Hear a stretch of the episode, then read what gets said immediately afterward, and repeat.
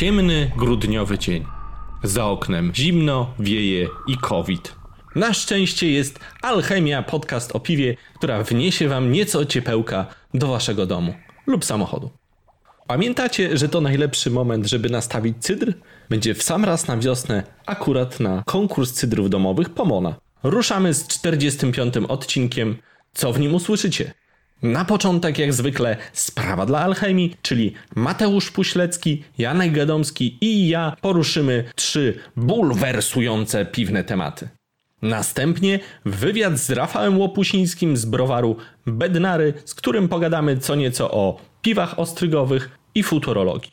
W laboratorium Janek Gadomski i Aleksander Churko opowiedzą o robieniu starterów i gęstwie drożdżowej. Ja nazywam się Przemek Iwanek i zapraszam Was do wysłuchania 45. odcinka Alchemii podcastu o piwie.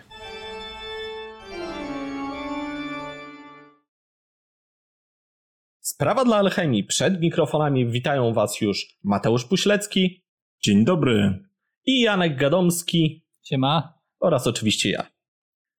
Mój temat jest bardzo prosty. Ja chciałem zapytać Ciebie głównie, Przemku, bo jesteś jednym z członków założycieli. Członków. Tak, jesteś członkiem, założycielem. Chciałem Cię zapytać o Stowarzyszenie Wolny Kraft. Na co to komu? Na co to komu? No cóż, skoro ktoś uznał, że jest potrzebny i je stworzył, to widocznie już jakaś potrzeba zaszła. Pewnie chcesz zapytać, czy to będzie do czegokolwiek potrzebne. To się okaże, natomiast y, ja uważam, że warto dawać zielone światło wszelkim inicjatywom, które mogą być na plus. Tak naprawdę nikt na tym nic nie traci, a pojawiają się takie inicjatywy jak na przykład ta, że teraz w trudnych czasach pandemicznych część browarów będzie miała możliwość dosłania swoich piw bezpośrednio do, do ludzi, którzy prawdopodobnie nigdy by ich nie mogli otrzymać. Jest też daleko idący zamysł stworzenia czegoś w stylu Laura konsumenta. Także moim zdaniem jest to inicjatywa, która będzie właściwie tylko pozytywnie mogła wpłynąć, więc postanowiłem, zachęcony przez Pawła Leszczyńskiego, do tego, żeby, żeby się do niej dołączyć. Paweł Leszczyński jest znany z różnych inicjatyw, takich między innymi jak Warszawski Festiwal Piwa jest jego organizatorem, więc wydaje mi się, że ma potencjał do robienia ciekawych rzeczy. Zobaczymy, jak to się sprawdzi. Ja chciałbym się powstrzymać od komentarza. A Janek, ty? Ja, ja, nie mam zdania, szczerze mówiąc. To znaczy, nie do końca wiem, co Stowarzyszenie Wolny Kraft będzie robić, tak na dobrą sprawę. Czy będzie, czy to, co jest wpisane w statut? Czy będziecie promować kulturę picia piwa ogólnie pojętą, czy będziecie wspierać browary w jakiś sposób, albo czy e, jako konsumenci będziecie, nie wiem, lobbować coś, albo, albo coś w tym stylu. Co zyskuje zwykły, szary człowiek, który dołączy do, do stowarzyszenia? To ma być organizacja konsumencka, czyli to ma być organizacja, która skupia ludzi, którzy piją piwo, więc e, jeśli rozmawialiśmy kiedyś o, o, o tym, jaki jest jej cel dalekosiężny, to ja powoływałem się na niemiecki ADAC, który się zajmuje branżą samochodową, która jest e, organizacją konsumencką dość dużą, mocno rozrośniętą, która między innymi wybiera najlepsze albo najmniej awaryjne samochody, służy serwisem i tak dalej, i tak dalej. Robi dużo roboty zarówno marketingowej, jak i takiej fizycznej, dla, skierowanej dla konsumentów, dla własnych członków głównie, ale nie tylko. I taka trochę idea konsumenckiej organizacji przyświecała przy, przy wolnym krafcie czymś, co mnie interesuje, jest właśnie taki ten laur konsumenta. E, ciekawe, czy to się uda, czy uda się zebrać informacje od ludzi i wybierać własne piwo najlepsze tego roku. Zobaczymy. Okej, okay, rozumiem. A powiedz mi, czy na przykład będziecie za tym, żeby wszystkie piwa kraftowe lakować? Ja jestem wielkim zwolennikiem laku. To jest takie nawiązanie do, do tradycji. Widzisz, wyciągnąłeś wyciągnąłeś tutaj temat, który ja chciałem troszkę inaczej podjąć, bo nie wiem, zupełnie czy wiecie co... przypadkiem. Zupełnie przypadkiem. Chciałem powiedzieć wam historię pewnej stacji kosmicznej, Międzynarodowej Stacji Kosmicznej, ISS. Tam w 2018 roku uderzył w nią mikrometeoryt i zrobił dziurę na 2 mm. I odważny astronauta niemiecki Aleksander Gerst zatkał ją swoim własnym palcem. Jest to piękna historia bohaterstwa ludzkości. Takim również bohaterem okazał się fan piwa, który zdzierając lak z puszki skaleczył się w palec, co zademonstrował na grupkach piwnych i chciałem poruszyć ten temat, no bo jednak taki uszczerbek na zdrowiu. W Stanach oczywiście by poszły za tym grube, grube miliony na procesach. W Polsce wiadomo, jak jest z praworządnością, więc pewnie się wszystko rozejdzie po kościach. No ale e, jednak problem występuje, bo lak miał odchodzić z puszki, a nie odszedł i pojawia się pytanie, po co lakować puszkę? Może Janek, nie wiem czy, czy Janek akurat wszystko już wie, ale, ale może coś nam opowie na ten temat. Janku. No wiesz co? No, jeżeli chciałbyś mnie zapytać, czy uważam, że lak na puszce jest fajny, to odpowiem ci, tu cię pewnie zaskoczę, że tak. To znaczy, ten lak miał spełnić pewną e, bardzo ważną funkcję w sprzedaży tego piwa. Miał wyglądać na, na, na półce, no. I, I wyglądał, i był czymś innym, wyróżniał się w jakiś sposób. Na pewno wygląda bardziej ekskluzywnie niż zwykła puszka, dlatego że lak się kojarzy z czymś, co jest y, czymś lepszym, czymś unikalnym, czymś w małym nakładzie i tak dalej, i tak dalej. Więc uważam, że ten lak spełnił swoją rolę. Czy lak jest praktyczny na puszce? Pewnie nie jest. Znaczy, na pewno nie jest. Czy lak jest praktyczny na butelce? Przy piwie? Też raczej nie. No, umówmy się, kapsel, to co przepuszcza kapsel, to są jakieś bardzo, bardzo nieduże ilości tlenu w bardzo rozciągniętym czasie. Natomiast ten lak pewnie niewiele, niewiele pomaga w tym wszystkim. Ja na przykład dzisiaj rozlewałem e, piwo do butelek e, takich 0,75 i nałożyłem na to kapturek termokorczliwy. Czy to e, cokolwiek pomaga? Nie. Czy wygląda lepiej niż sam goły kapsel? Tak. Czy na półce będzie się to w jakiś sposób wyróżniało? Owszem, tak. Więc nie na każdą puszkę lak, ale jest dla podkreślenia. Znaczy ja bym nie, da, nie dał laku na, na puszkę, natomiast nie hejtowałbym tego, ani nie dziwi mnie to, ani nie oburza i nie odrzuca. No właśnie, miałem zapytać Janka, czy mówi z perspektywy browaru, czy z perspektywy konsumenta. Bo oczywiście z perspektywy browaru jest to fajne, bo można wyróżnić taką butelkę, czy puszkę, nawet takie jak tu mieliśmy ostatnio na, na Facebooku, różne instruktaże i, i zdjęcia z placu boju z puszką olakowaną. Więc dla browaru tak, no, na pewno pozwala to się wyróżnić y, produktowi na półce. Mm, jest to coś niespotykanego, zwłaszcza na półce. Natomiast ja podczas chociażby konkursów piw domowych razem z ekipą, może nie recepcyjną, tylko tą do obsługi, naotwieraliśmy się wielokrotnie laku, które były na butelkach piw domowych i to jest po prostu masakra. Niektóre laki są z tak y, nieprzystępnego materiału do... Po prostu jest ciężko ten lak zerwać, nie mówiąc już o tym, że części się bardzo mocno kruszą, wpadają później do szklanki, e, do butelki, do środka. No Fajnie to wygląda, ale praktyka nie jest taka ciekawa. Fajnie jest kupić sobie z perspektywy konsumenta coś, co ładnie wygląda, dać komuś na przykład na prezent, ale ten, który później to otwiera, no to ma bardzo różne doświadczenia. Życzę wszystkim, żeby ten lak schodził jednolicie i żebyście nie musieli dłubać i mieć upieprzonej całej kuchni od góry do dołu tymże właśnie lakiem. Także no, są plusy i minusy. Mi osobiście też się takie butelki puszki podobają, natomiast podchodzę do tego z dystansem, jak widzę na półce sklepowej, bo wiem, co mnie później czeka w domu. No, ja jeszcze a propos tego, tej praktycznej e, strony. Gdyby wszystko miało być praktyczne, to mielibyśmy jeden rodzaj butelki, który byłby zwrotny wszędzie i wszędzie ono wyglądałby tak samo i byłaby nuda po prostu. No. Każdy krok taki o, to będzie ciekawy. To było super. W końcu byśmy zaczęli dbać o środowisko.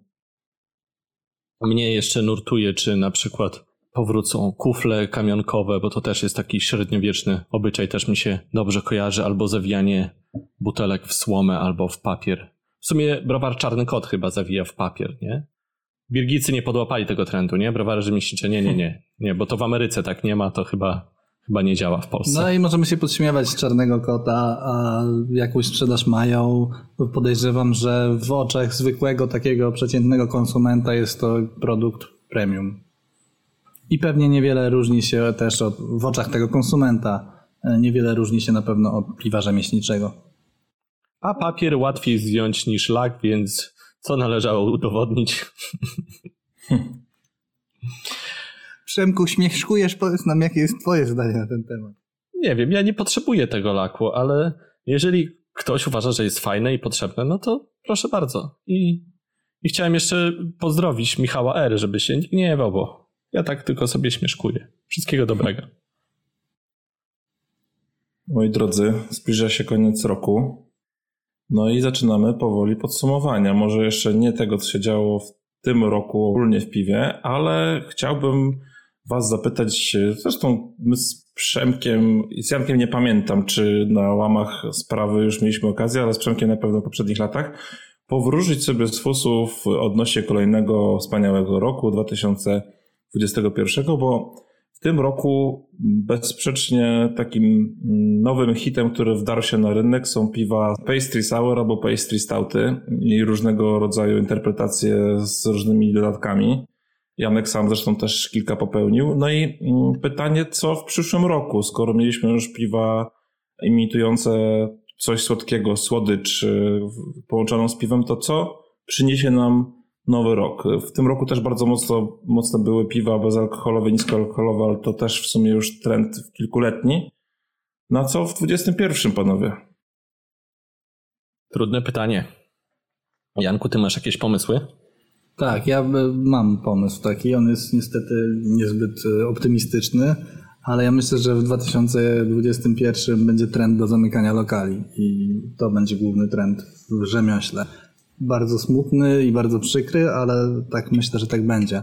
Nie tylko lokali, ale też browary się będą zamykać albo hurtownie się będą zamykać. Myślę, że dużo osób dostanie po dupie i mniej ważne będzie to, jakie piwo będziemy wypuszczać, a bardzo ważniejsze będzie to, ile, ile się e, ile, ile biznesów się zamknie.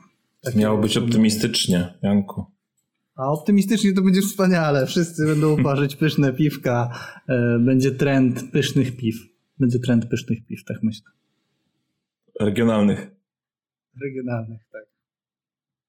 No cóż, troszkę ten temat poruszyłem z moim gościem, który będzie w wywiadzie dzisiejszym, więc myślę, że Rafał Łopusiński troszkę więcej opowie na temat futurologii. Co do stylów piwa, ciężko coś zgadnąć, bo tak naprawdę nic nam się właściwie nie rysuje. Puszka na pewno będzie dalej rosła. E, na pewno lokale się niektóre zamkną, część się na pewno otworzy i mówię to też z dużym smutkiem, bo, bo znam wiele osób i bardzo im kibicuję. Co do samych piw naprawdę trudno cokolwiek, cokolwiek zgadnąć. Jak widać, owoce na przykład w piwie, tym razem w pastry sourach mają się bardzo dobrze i myślę, że te owocowe piwa jeszcze z nami przez jakiś czas zostaną. Nie wiem, trzeba by prześledzić jakieś trendy w Stanach, może coś się objawi. A ty Mateuszu, co myślisz, co będzie?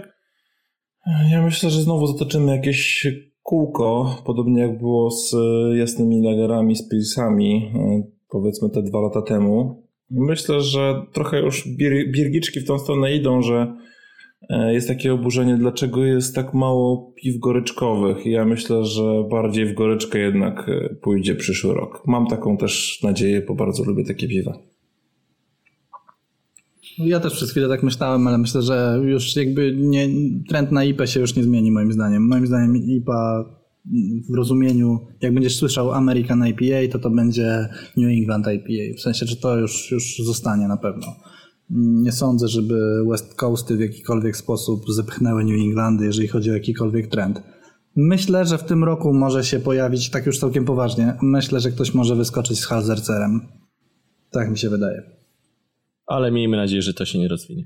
A skoro już poruszyliśmy taki temat noworoczny i skoro już choinki można znaleźć w marketach, widziałem, już się sprzedają, już jest pełny nastrój świąteczny, to ja pomyślałem, że już złożymy takie może drobne życzenia noworoczne. Będziemy pierwsi.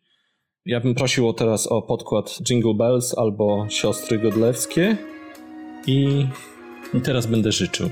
No więc w nowym 2021 roku życzę Wam spełnienia wszystkich gwiazdkowych życzeń. Kobietom życzę wytrwałości, mężczyznom bezpiecznych opakowań do piwa. Trzeciej płci życzę tolerancji, zwierzętom, żeby nikt nie strzelał w Sylwestra, drożdżom dużo brzeczki, a wirusom życzę, żeby zdechły. To są takie moje życzenia na rok 2021. Może chcecie coś dodać? Piękne, ja się podłączam. Tak, nie mam nic do dodania w tej kwestii. W takim Razie razie, w imieniu Olka również się podłączamy. w takim razie dziękuję wam bardzo za sprawę dla alchemii. Dzięki. Dzięki. Dzięki. Kiedy już siły stary rok gubi na drzewach szron Kiedy już w sobie masz zapachy z wielkiej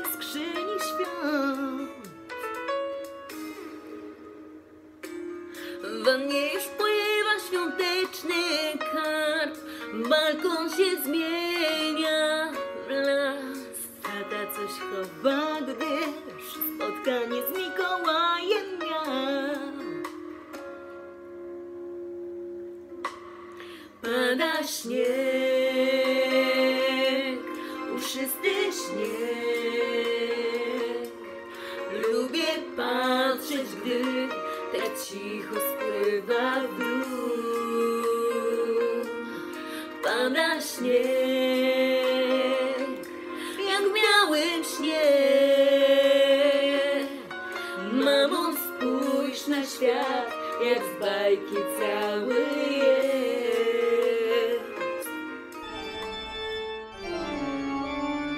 W Bednarach byłem co najmniej kilka razy.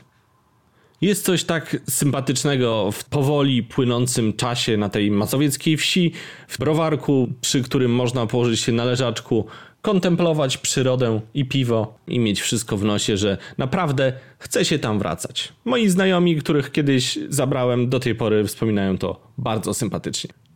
I mam nadzieję, że równie sympatycznie będzie się Wam słuchało wywiadu z Rafałem Łopusińskim, czyli właścicielem browaru Bednary.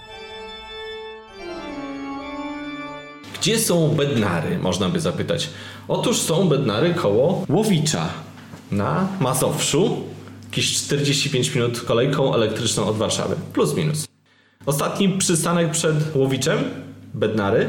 I tam właśnie mieszka pewien ciekawy człowiek, który siedzi tutaj obok mnie, którego lata temu odwiedziłem również, żeby nagrać wywiad, chyba do piwowara. Nie jestem pewien, próbowałem znaleźć, ale nie mogłem. Człowiek ten oto nazywa się Rafał Łopusiński i jest właścicielem browaru Bednary. Cześć Rafale. Cześć, e, witam w browarze. Udało nam się dzisiaj spotkać właśnie w browarze Bednary. Późny wieczór. Mimo wcześniejszych prób online, co nie zadziałało, jak widać technologia jeszcze nie jest taka doskonała. Przynajmniej w Bednarach internet widocznie nie dociera. Ale teraz jest, więc jest, jest ok. Ty pamiętasz to spotkanie, jak przyjechałem z Kubą Piesio lata temu? Doszliśmy do wniosku, że to chyba był 2000. 14, 14. 2014 rok. No, to już jakiś kawałek czasu minął. I już wtedy stał browar Bednary, już wtedy działał. Tak, już wtedy ważyliśmy piwo. Tak, już e, od samego od stycznia 2014 roku ważyliśmy. I pewnie to chyba lato było z tego co pamiętam. Tak, tak, to było lato. I to był już. Który browar? Czy ty pamiętasz, który to był browar stacjonalny? Bo kiedyś były takie czasy, moi drodzy, że nie było jeszcze tych małych browarów i Rafał otworzył jeden z pierwszych. Tak, na pewno, na pewno działał artezan, na pewno działała pracownia piwa i my w podobnym czasie powstaliśmy co Ursa Major, czyli byliśmy albo czwartym, chyba czwartym browarem stacjonarnym wtedy. I to chyba był pierwszy browar, co mnie zaskoczyło, który był na wsi. Właściwie taki przy domu. Także browar przydomowy. Prawie że przydomowy, no blisko, blisko na pewno mm, domostwa, no ale jednak, jednak no zupełnie oddzielna, oddzielna działka, zupełnie oddzielny budynek, ale w wiosce, która liczyła i liczy do tej pory tysiąc mieszkańców. Może się wydawać, że taki szalony pomysł, że browar na wsi. Natomiast no, jesteśmy bardzo fajnie zlokalizowani, bo zupełnie po środku między Łodzią a Warszawą, zjazd od A2, e, autostrady, czyli ta lokalizacja no, tutaj zadziałała na plus, a to, że to jest, czy to jest wieś, czy miasto, to, to jest też drugorzędne znaczenie. Tym bardziej, że jesteśmy w takim ośrodku turystycznym. Arkadia, Nieborów, Pałac w Nieborowie czy... Polecam, bardzo fajne miejsce Arkadia. Tak, bardzo, bardzo dużo osób z Warszawy, z Łodzi przyjeżdża latem, wiosną. Nawet teraz na jesieni, jak jeszcze można było przyjeżdżać, to też e, widziałem dużo, dużo rejestracji wcale nie z powiatu łowickiego, tylko z, mm, z jakichś innych miejscowości bardziej odległych. Może to jest dobry czas, jak teraz nie ma tłumów, chyba że jest zamknięte. Teraz już jest zamknięte, Aha, jak no wszystko. tak. Ale może jak słuchacie tego wywiadu, to już jest dawno po pandemii, już jest dawno wszystko otwarte. Miejmy nadzieję, że już tak kiedyś się stanie. No dobrze, z perspektywy Twojego czasu, tych lat, co minęły, czy Ty sobie właśnie tak wyobrażałeś, że to się będzie toczyło, że to tak pójdzie wszystko? Po części sobie tak wyobrażałem, że tak się rozwinie ten rynek piwowarstwa rzemieślniczego w Polsce, że rozwinie się piwna rewolucja, ale czy myślałem, że będzie aż tyle nowych piw, tyle premier tygodniowo, w zasadzie w pewnym momencie to i dziennie, to chyba nie przypuszczałem w, tam w takich najpozytywniejszych marzeniach, jakie miałem, ale, ale no, tak zawsze przypuszczałem, że jakiś mm, taki ten rozwój dosyć szybki będzie, ale nie, że aż taki. Na przykład Tomasz Kopyra ma takie futurologią, się również zajmuje nieco i tam mówił na przykład, że za jakiś czas będzie 200 browarów, Mhm. albo tam za będzie za jakiś czas 1000 browarów. Czy ty sobie tak to właśnie też wyobrażałeś i czy jest, o tu 200 browarów już jest teraz? No, e, my też się futurologią trochę zajmujemy, tak już od jakiegoś czasu. Od marca przewidywaliśmy, kiedy skończy się pierwszy etap pandemii, kiedy obostrzenia znikną. Teraz zrobiliśmy nową symulację. Pierwsza się sprawdziła, mamy nadzieję, że i druga się sprawdzi. Ale no jakieś tam e, oczywiście podchodząc poważnie e, do biznesu, takimi analizami przyszłości trzeba się zająć. One wychodzą lepiej lub gorzej w zależności ile danych jesteśmy w stanie po prostu przetworzyć. E, No tam Tomasz Kopyra na pewno oglądał się na to, jak wyglądało to w Stanach, w krajach zachodnich. No i to już e, daje taki mandat do jakichś prognoz. Nie wiem na ile jego prognozy były trafne, ale chyba w dużej mierze, w dużej mierze się sprawdziły. Nie wiem, ty, ty masz pewnie dokładniejsze dane. No na pewno przewidywał, że będzie szybko rosło i rzeczywiście szybko rosło. Także chyba, chyba działa. Czyli sprawdzalne 100%. Sprawdzalność 100%. Skoro już tak wróżysz, to powiedz, kiedy się skończy e, ta pandemia i czy, czy trzeba będzie jeszcze trzeci raz się zamykać, czy już nie? Nie, nie będzie trzeciego razu, tak jak większość osób przewiduje, według mnie, według naszych wyliczeń, między 15 a 27 stycznia już będzie po wszystkim. To już nawet dokładne takie dość prognozy. Tak, tak, tak. Ale to z Opublikowaliśmy to na czy- Facebooku. Nie, bo opublikowaliśmy przed tymi wieściami o szczepionce. Obliczenia są skomplikowane i by to nam musiało, żartem oczywiście mówię, e, musiałoby nam to dużo, m, dużo czasu zająć. Ale tak, tak, tak tam wyszło. 15-27 styczeń 2021 roku. Żeby ktoś nie powiedział, że za 2 czy 3 lata. Sprawdzimy, sprawdzimy. Wrócimy w takim razie do ciebie. Z wywiadem wtedy. Wtedy go, wtedy go opublikujemy, bo u nas to trochę trwa zanim. No dobrze, inne pytanie e, w takim razie. Lokalność. To jest bardzo ciekawy temat, no bo przyjęło się, że borowar rzemieślniczy jego produkcja trafia głównie do dużego miasta, więc pytanie, czy mały browar musi być w dzisiejszych czasach związany z miastem, czy też może sobie żyć zupełnie lokalnie, olewając wszelkie miasta? 6 lat temu tak to wyglądało, 6, 5, 4 lata temu. Tak to wyglądało, że musieliśmy skierować ofertę do dużych miast. E, Warszawa, Poznań, Łódź, Kraków, Gdańsk, bo duże miasta no, szybciej przyswoiły piwną rewolucję. Ona dopiero w późniejszym czasie dzięki festiwalom, dzięki takim oddolnym działaniom piwowarów domowych, samych browarów, blogerów, ludzi związanych właśnie z kulturą e, piwnej rewolucji. Dzięki nim rozlało się to na cały kraj i dotarło też do mniejszych mie- miejscowości. No my przez ten czas też robiliśmy tutaj e, swoją pracę oddolną, wykonywaliśmy właśnie w edukacji piwnej i, i to zadziałało. I po tych sześciu latach mogę stwierdzić, że obecnie taki mały browar jak nasz może jak najbardziej funkcjonować na rynku lokalnym. Może prawie, prawie w, no w 80%. Jeszcze jakaś ta część została, ale to jest też tak, że, że nie chcemy się zamykać tylko na, na lokalny rynek, e, chociaż on teraz obecnie jest naszym głównym rynkiem. Ale te piwa gdzieś od czasu do czasu, jakieś sztosy czy inne fajne piwka wysyłać dalej, ale może taki browar funkcjonować.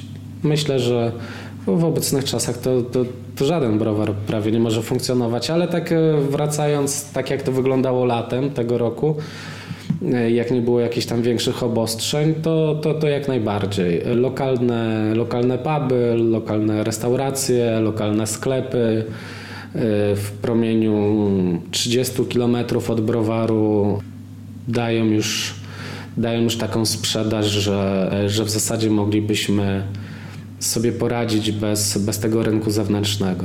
Czy do tego się przyczynia to, że macie własny pub, restaurację? Taki mm, nieduży?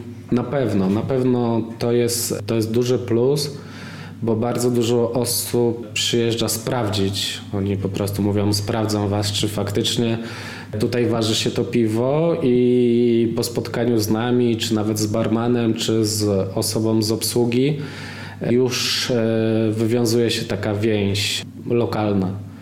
I to wtedy naprawdę fajnie funkcjonuje, bo większość klientów, którzy mamy tutaj na miejscu, to są stali klienci, z którymi się znamy, Niektórymi się nawet zaprzyjaźniliśmy i oni cały czas przyprowadzają e, swoich nowych znajomych, którzy też tu już później zostają. Jeśli chodzi o browar Bednary, to stał się też takim miejscem tutaj na lokalnej mapie też takich spotkań turystycznych, rowerzystów, ludzie, którzy są, nie mieszkają wcale koło siebie, spotykają się ze sobą specjalnie w browarze. Że to jest to takie miejsce, miejsce spotkań przy piwie i nie zawsze tylko przy, przy piwie. Nieraz jedna osoba nie pije, dwie piją, ale jedna sobie coś zje, czy wypije zupełnie coś bezalkoholowego. Mm. Czyli klasyczna forma pubu, właśnie spotkania, miejsca spotkania ludzi. Tak, tak. Nie, niektórzy, nie, niektórzy no dla mnie to jest już za daleko posunięte określenie, ale sam, sami klienci Niektórzy mówią, że dla nich już to jest miejsce kultowe. No, kultowym bym jeszcze nie nazwał, bo zbyt mamy, z, zbyt krótko działamy. No, ale to są słowa, które słyszę nieraz od, od klientów i, i to cieszy na pewno. No na pewno dla tego pana, który tutaj przyjechał takim e, wielkim, olbrzymim kombajnem, przyjechał, zabrał sobie kega, wsiadł na kombajn i odjechał, widziałem to na własne oczy, no to na pewno jest to miejsce ważne. Tak sobie wyobrażam, że on jest bardzo zadowolony, że coś takiego tutaj e, istnieje. Latem to było. Tak, tak no takie, takie, takie historie się u nas zdarzają.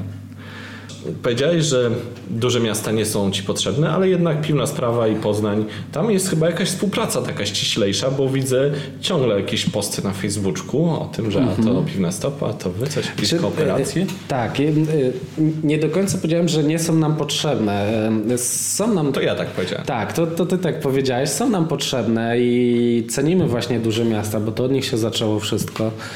E, i chcielibyśmy mieć jakiś nawet, e, jeśli nie taki duży kontakt, to jakiś ten kontakt z naszymi klientami i z naszymi przyjaciółmi mieć.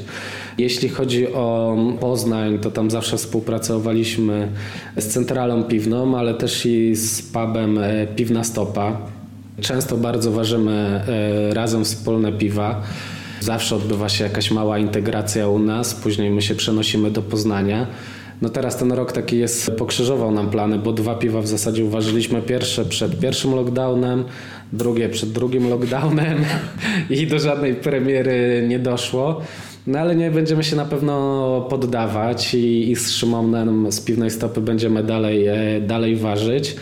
To są takie przyjaźnie, które właśnie dzięki piwnej rewolucji zaistniały. Połączyło nas po prostu piwo i, i te dyskusje przy piwie przy jakichś wspólnych projektach. To jest jedna z takich najcenniejszych, najcenniejszych rzeczy, jakie się narodziły właśnie w piwnej rewolucji. Nie, nie tylko sama sprzedaż i tak dalej, ale, ale dużo takich, dużo przyjaźni i znajomości. No teraz na pewno każdy ubolewa z tego powodu, że, że większość tych spotkań gdzieś jest tam wirtualna czy, czy, czy przez telefon.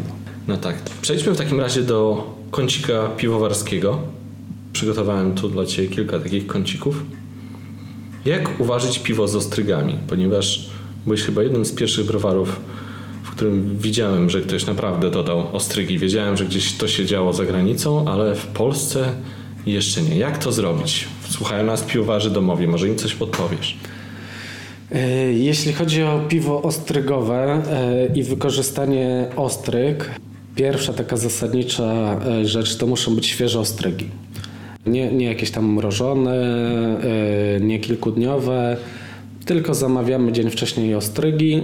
Jeśli chodzi o piwowarów domowych, to na pewno w jakimś osiedlowym sklepie rybnym można tam się dogadać, żeby określoną ilość ostryg sprowadzili i następnego dnia po prostu to piwo uważać. One muszą być świeże. Ale już nie żywe. Nie żywe. Żywe. Tak, one okay. muszą być jeszcze żywe, te ostrygi. Martwa, martwa ostryga nam się do niczego nie przyda, chyba że chcemy ważyć e, samymi muszlami. To wtedy tak, bo są też browary, które wykorzystają tylko muszle ostryg, my natomiast wykorzystujemy całość. Historycznie było to robione dla podbicia twardości wody. Przy stałtach, ciemnych piwach niwelowało to kwaśność. Te piwa są bardziej aksamitne. Wcale tam jakichś posmaków rybnych nie wyczujemy, bo to często niektórzy się doszukiwali. E, rybne posmaki wyczujemy wtedy, jak te ostrygi będą nieświeże. Stąd właśnie ten, e, ten pierwszy taki punkt, żeby one były świeże. No i dodajemy je podczas gotowania podczas gotowania, żeby ta jednak temperatura 100 stopni Celsjusza była. Na e, początku? Z naszych doświadczeń wynika, że pół godziny wystarczy zupełnie gotowania tych ostryg, nawet krótszy okres. Nie ma co ich całe 60 czy 90 minut trzymać, bo tam dużo wytrąca się wtedy białka e, z tych ostryg, no różnych takich farfocli nieprzyjemnych. I ta, ta brzeczka wtedy już e, nie wygląda, nie wygląda zbyt dobrze. Pół godziny to jest taki maks, a można nawet na ostatnie tam 10 minut te ostrygi wrzucić. No jeśli chodzi o piwowarów domowych i taki najczęściej używany garnek 25 litrów, no to tam w zupełności 4-6 ostryg wystarczy i to nie jest jakiś duży koszt żeby e, takiego eksperymentu nie przeprowadzić, a fajnie jest przeprowadzić coś takiego na stałcie, którym już się ważyło. Ta sama receptura, te same drożdże i zróbmy po prostu eksperyment e, z dodaniem ostryg. Według nas z tych piw, co uważyliśmy, te piwa wychodzą lepsze. No teraz można oczywiście sobie skorygować wodę. E, to, to już nie są te czasy, że jak ktoś miał twardą wodę, to musiał tylko takie style robić, które pasowały. Jak miał miękkie, to, to inne. Teraz można sobie tą wodę uzyskać taką, jak się chce, ale, ale można tego nie robić, tylko zastosować, e, zastosować ostrygi. I efekt będzie fajny i będzie też nieco inny niż przy modyfikacji wody, bo będzie jeszcze taki delikatny aromat alg, takich morskich glonów, nie ryb, tylko właśnie coś związanego e, z morską, z morską wodą, e, z glonami. Taki delikatny może, może być wyczuwalny. Ostatnio, ostatnio ważyliśmy portera bałtyckiego z piwoteką. Użyliśmy małże i omułki. No i będziemy chcieli to piwo, żeby w styczniu już na święto portera bałtyckiego było, bo to jest porter bałtycki na, e, na dolniakach. Fermentacja jest przeprowadzana. No i dodaliśmy w zasadzie trzy razy więcej ostryk, znaczy ostryk mięczaków, e, niż dodawaliśmy ostryk e, przy naszych, przy naszych stałtach. Te z muszlami w całości. Próbowałeś już? Nie, jeszcze nie, jeszcze nie. Jeszcze ono jeszcze fermentuje, tak więc to jeszcze nie jest ten czas. Czy stout raczej lekki, czy również jakiś imperialny byś się pokusił? Yy, ważyliśmy też imperialnego stouta, takiego 24 plato albo 22, już nie pamiętam. Nuclear Disartment się nazywało to piwo. No i też ten efekt był fajny. Bardzo, bardzo podbija te aromaty risa. Słoność też dodatkowa się pojawia która podbija czekoladę w tych piwach, e, jest efekt fajny. No, to nasze pierwotne piwo jako osteroida to jest e, lekki stałcik, no to idealnie się sprawdza w tego typu piwach, ale w mocniejszych mocniejszych też to fajnie, fajnie gra. Zrobiliśmy raz na warszawski festiwal piwa jasne piwo z ostrygami. To już nie miało żadnego umocowania historycznego, tylko zupełnie był, e, był to eksperyment. Też ciekawy, ale, ale nie będziemy w tą stronę iść. Ciemne piwa jak najbardziej, jasne, jasne niekoniecznie. Nie, nie ma to większego uzasadnienia. Natomiast taki eksperyment przeprowadziliśmy. Klienci, którzy przychodzili, byli zadowoleni z piwa. No, nam też smakowało, ale to nie było to, co byśmy chcieli, chcieli osiągnąć tymi ostrygami. Tak więc raz można spróbować, a w ciemnych to namawiam jak najbardziej. I co później z tymi ostrygami można je zjeść? Yy, Gotowane? Można zjeść te ugotowane ostrygi, ale to nie, nie są jakieś super w smaku, to, to, to nie. Muszle można wykorzystać na popielniczki lub jakieś inne ozdoby. Yy, Można sobie udekorować yy, parapet, biurko, cokolwiek. Żony. Tak, można. Jak one już są wtedy takie wygotowane, czyste te muszle, to, to fakt, one ładnie wyglądają. No ale większego zastosowania już, już te mięczaki później nie mają. To teraz przejdziemy do kącika ekonomicznego, bo jesteś specjalistą od finansów również, a przynajmniej byłeś. Myślę, że trochę ci zostało jeszcze e, takich ciągot. Opublikowałeś jakiś czas temu na Facebooku taką grafikę zależności mm, w browarze, prawda? Czyli co się dzieje, jeśli mamy lockdown i browar mm, musi ograniczać pracę, co mu odpada. Tak, stworzyliśmy taką faktycznie taką grafikę. Jeśli chodzi o, o browar i już w ogóle taki stacjonar, stacjonarny browar, tych zależności z dostawcami, odbiorcami jest bardzo dużo i faktycznie przy tym obecnym i poprzednim lockdownie bardzo wiele branż ucierpiało. To się tak wydaje na pierwszy rzut oka, że że okej, browar powiedzmy ma kłopoty, bo nie sprzedaje do pubów, ale za tymi, y, za tymi kłopotami idą kolejni ludzie, tak jak dostawcy. Tego jeszcze, jeszcze tak na pewno nie odczuwają słodownie, ale już na pewno te zamówienia są dużo mniejsze, bo browary dużo mniej ważą piwa, bo nie mają go komu sprzedawać po prostu. Y, Jeśli chodzi o dostawców słodu, Ja słodownie. przerwę na chwilkę, bo to nie jest tak, że ludzie, bo ktoś twierdził ostatnio, a ludzie i tak piją, ale nie piją tyle, ponieważ odpada ta część gastronomii. To nie jest tak, że sklepy to wchłoną. One wchłoną to tylko w drobnej części, natomiast cała ta olbrzymia gałąź gastronomii właściwie uschła i tylko drobna część przeszła do sklepów, prawda? Tak, jeśli chodzi o tą część, którą wchłaniają sklepy, to, ona się nie zwiększyła. To ludzie się mniej przemieszczają, więcej czasu spędzają w domu, ale to nie znaczy, że oni nagle zaczęli więcej, więcej konsumować e, piwa w domu. No może jakieś tam, e, nie wiem jak to akurat dokładnie procentowo wygląda, może, może trochę się to zmieniło.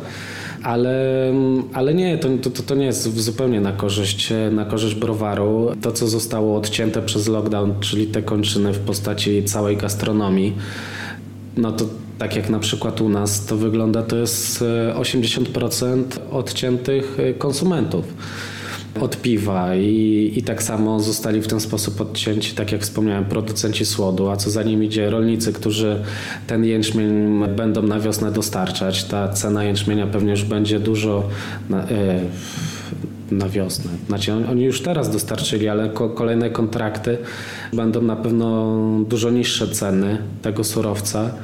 Tak samo jeśli chodzi o dostawcę na przykład kegów. No teraz żaden y, browar nie zamawia kegów. Po co mu kegi są? Nie ma komu sprzedać kegów, jak jeszcze te kegi leżą na magazynach. Kolejna gałąź odcięta.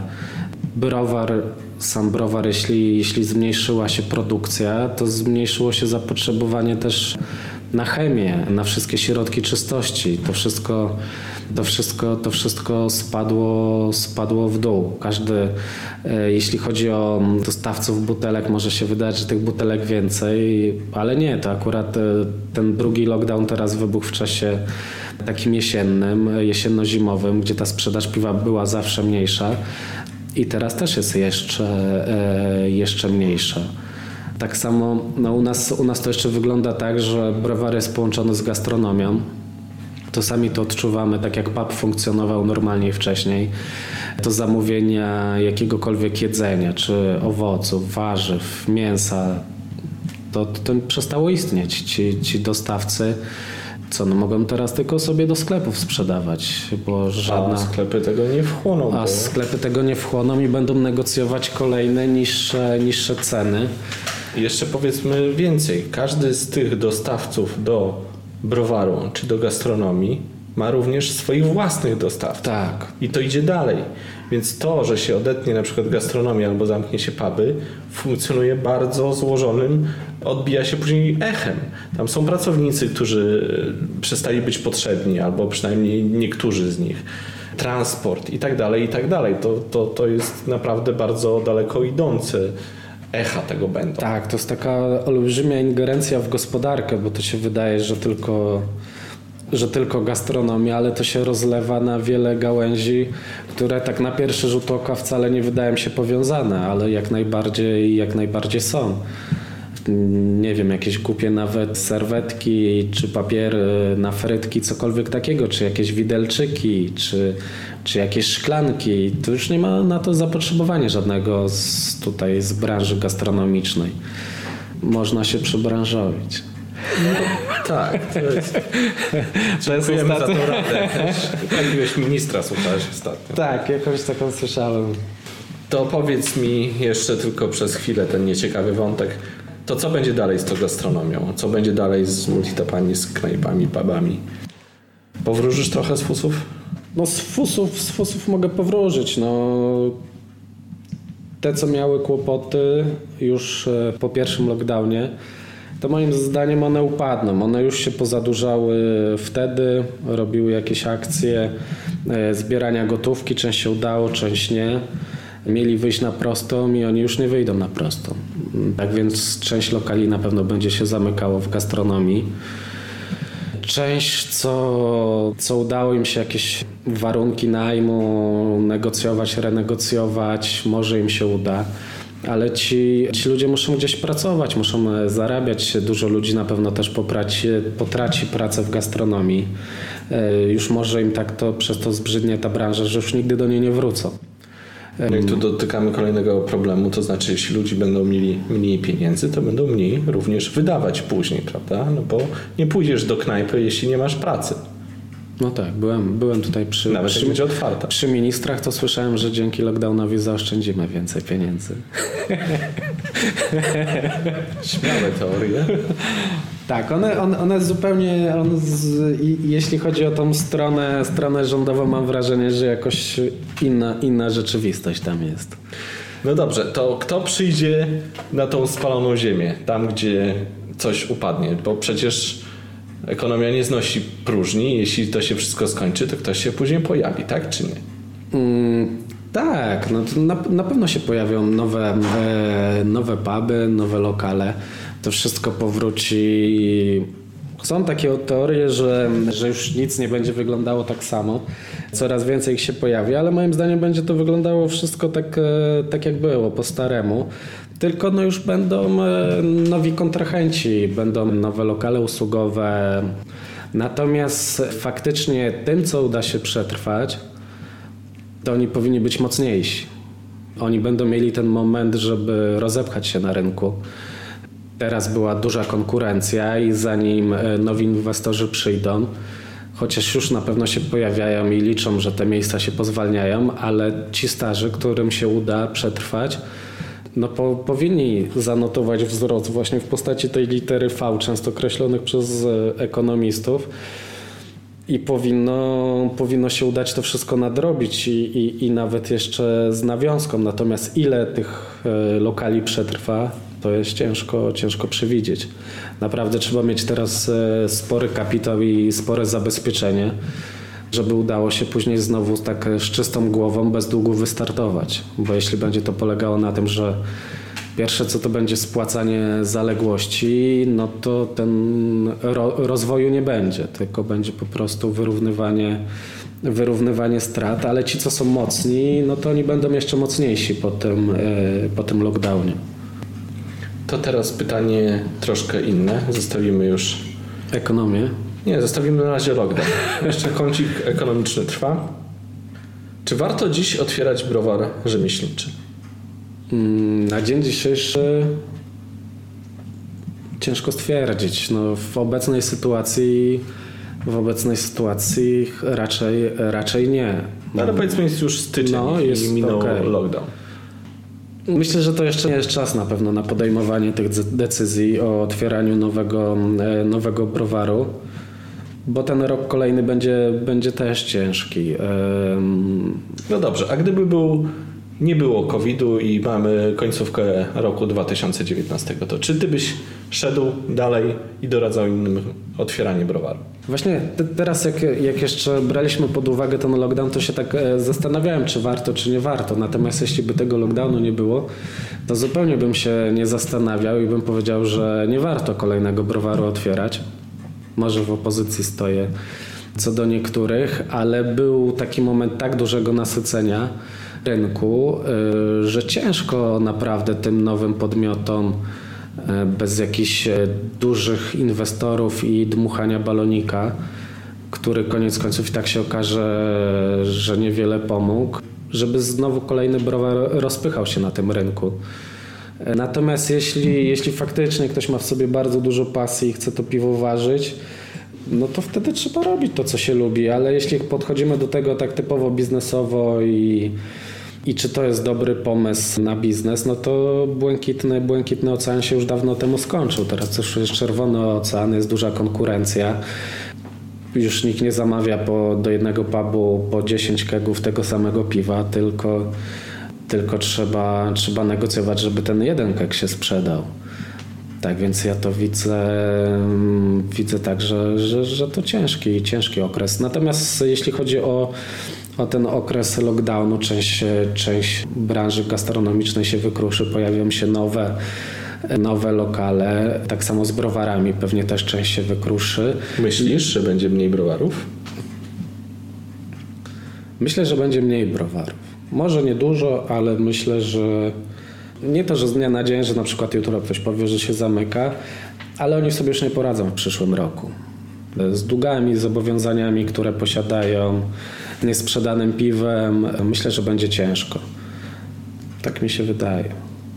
Ale gdyby jednak ktoś wpadł na pomysł taki, że jednak otworzy sobie browar, powiedzmy taki jak ty, czyli gdzieś na wsi restauracyjny, jakie byś mu mógł doradzić możliwości finansowania?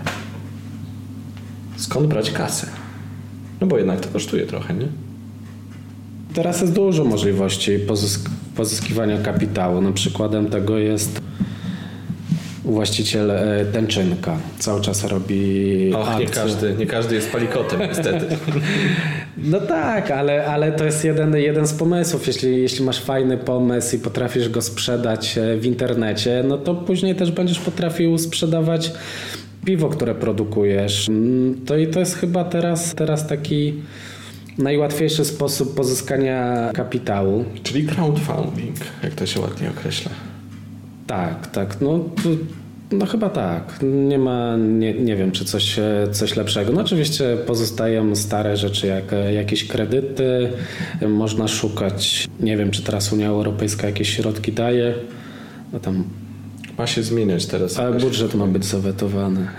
Znowu powracam do polityki, ale to może do czasu, jak się ukaże wywiad, to, to już będzie wszystko i będą znowu miliony z Unii leciały. Tak więc no, to też jest jakiś sposób, żeby pozyskać te pieniądze. Można pozyskać od rodziny.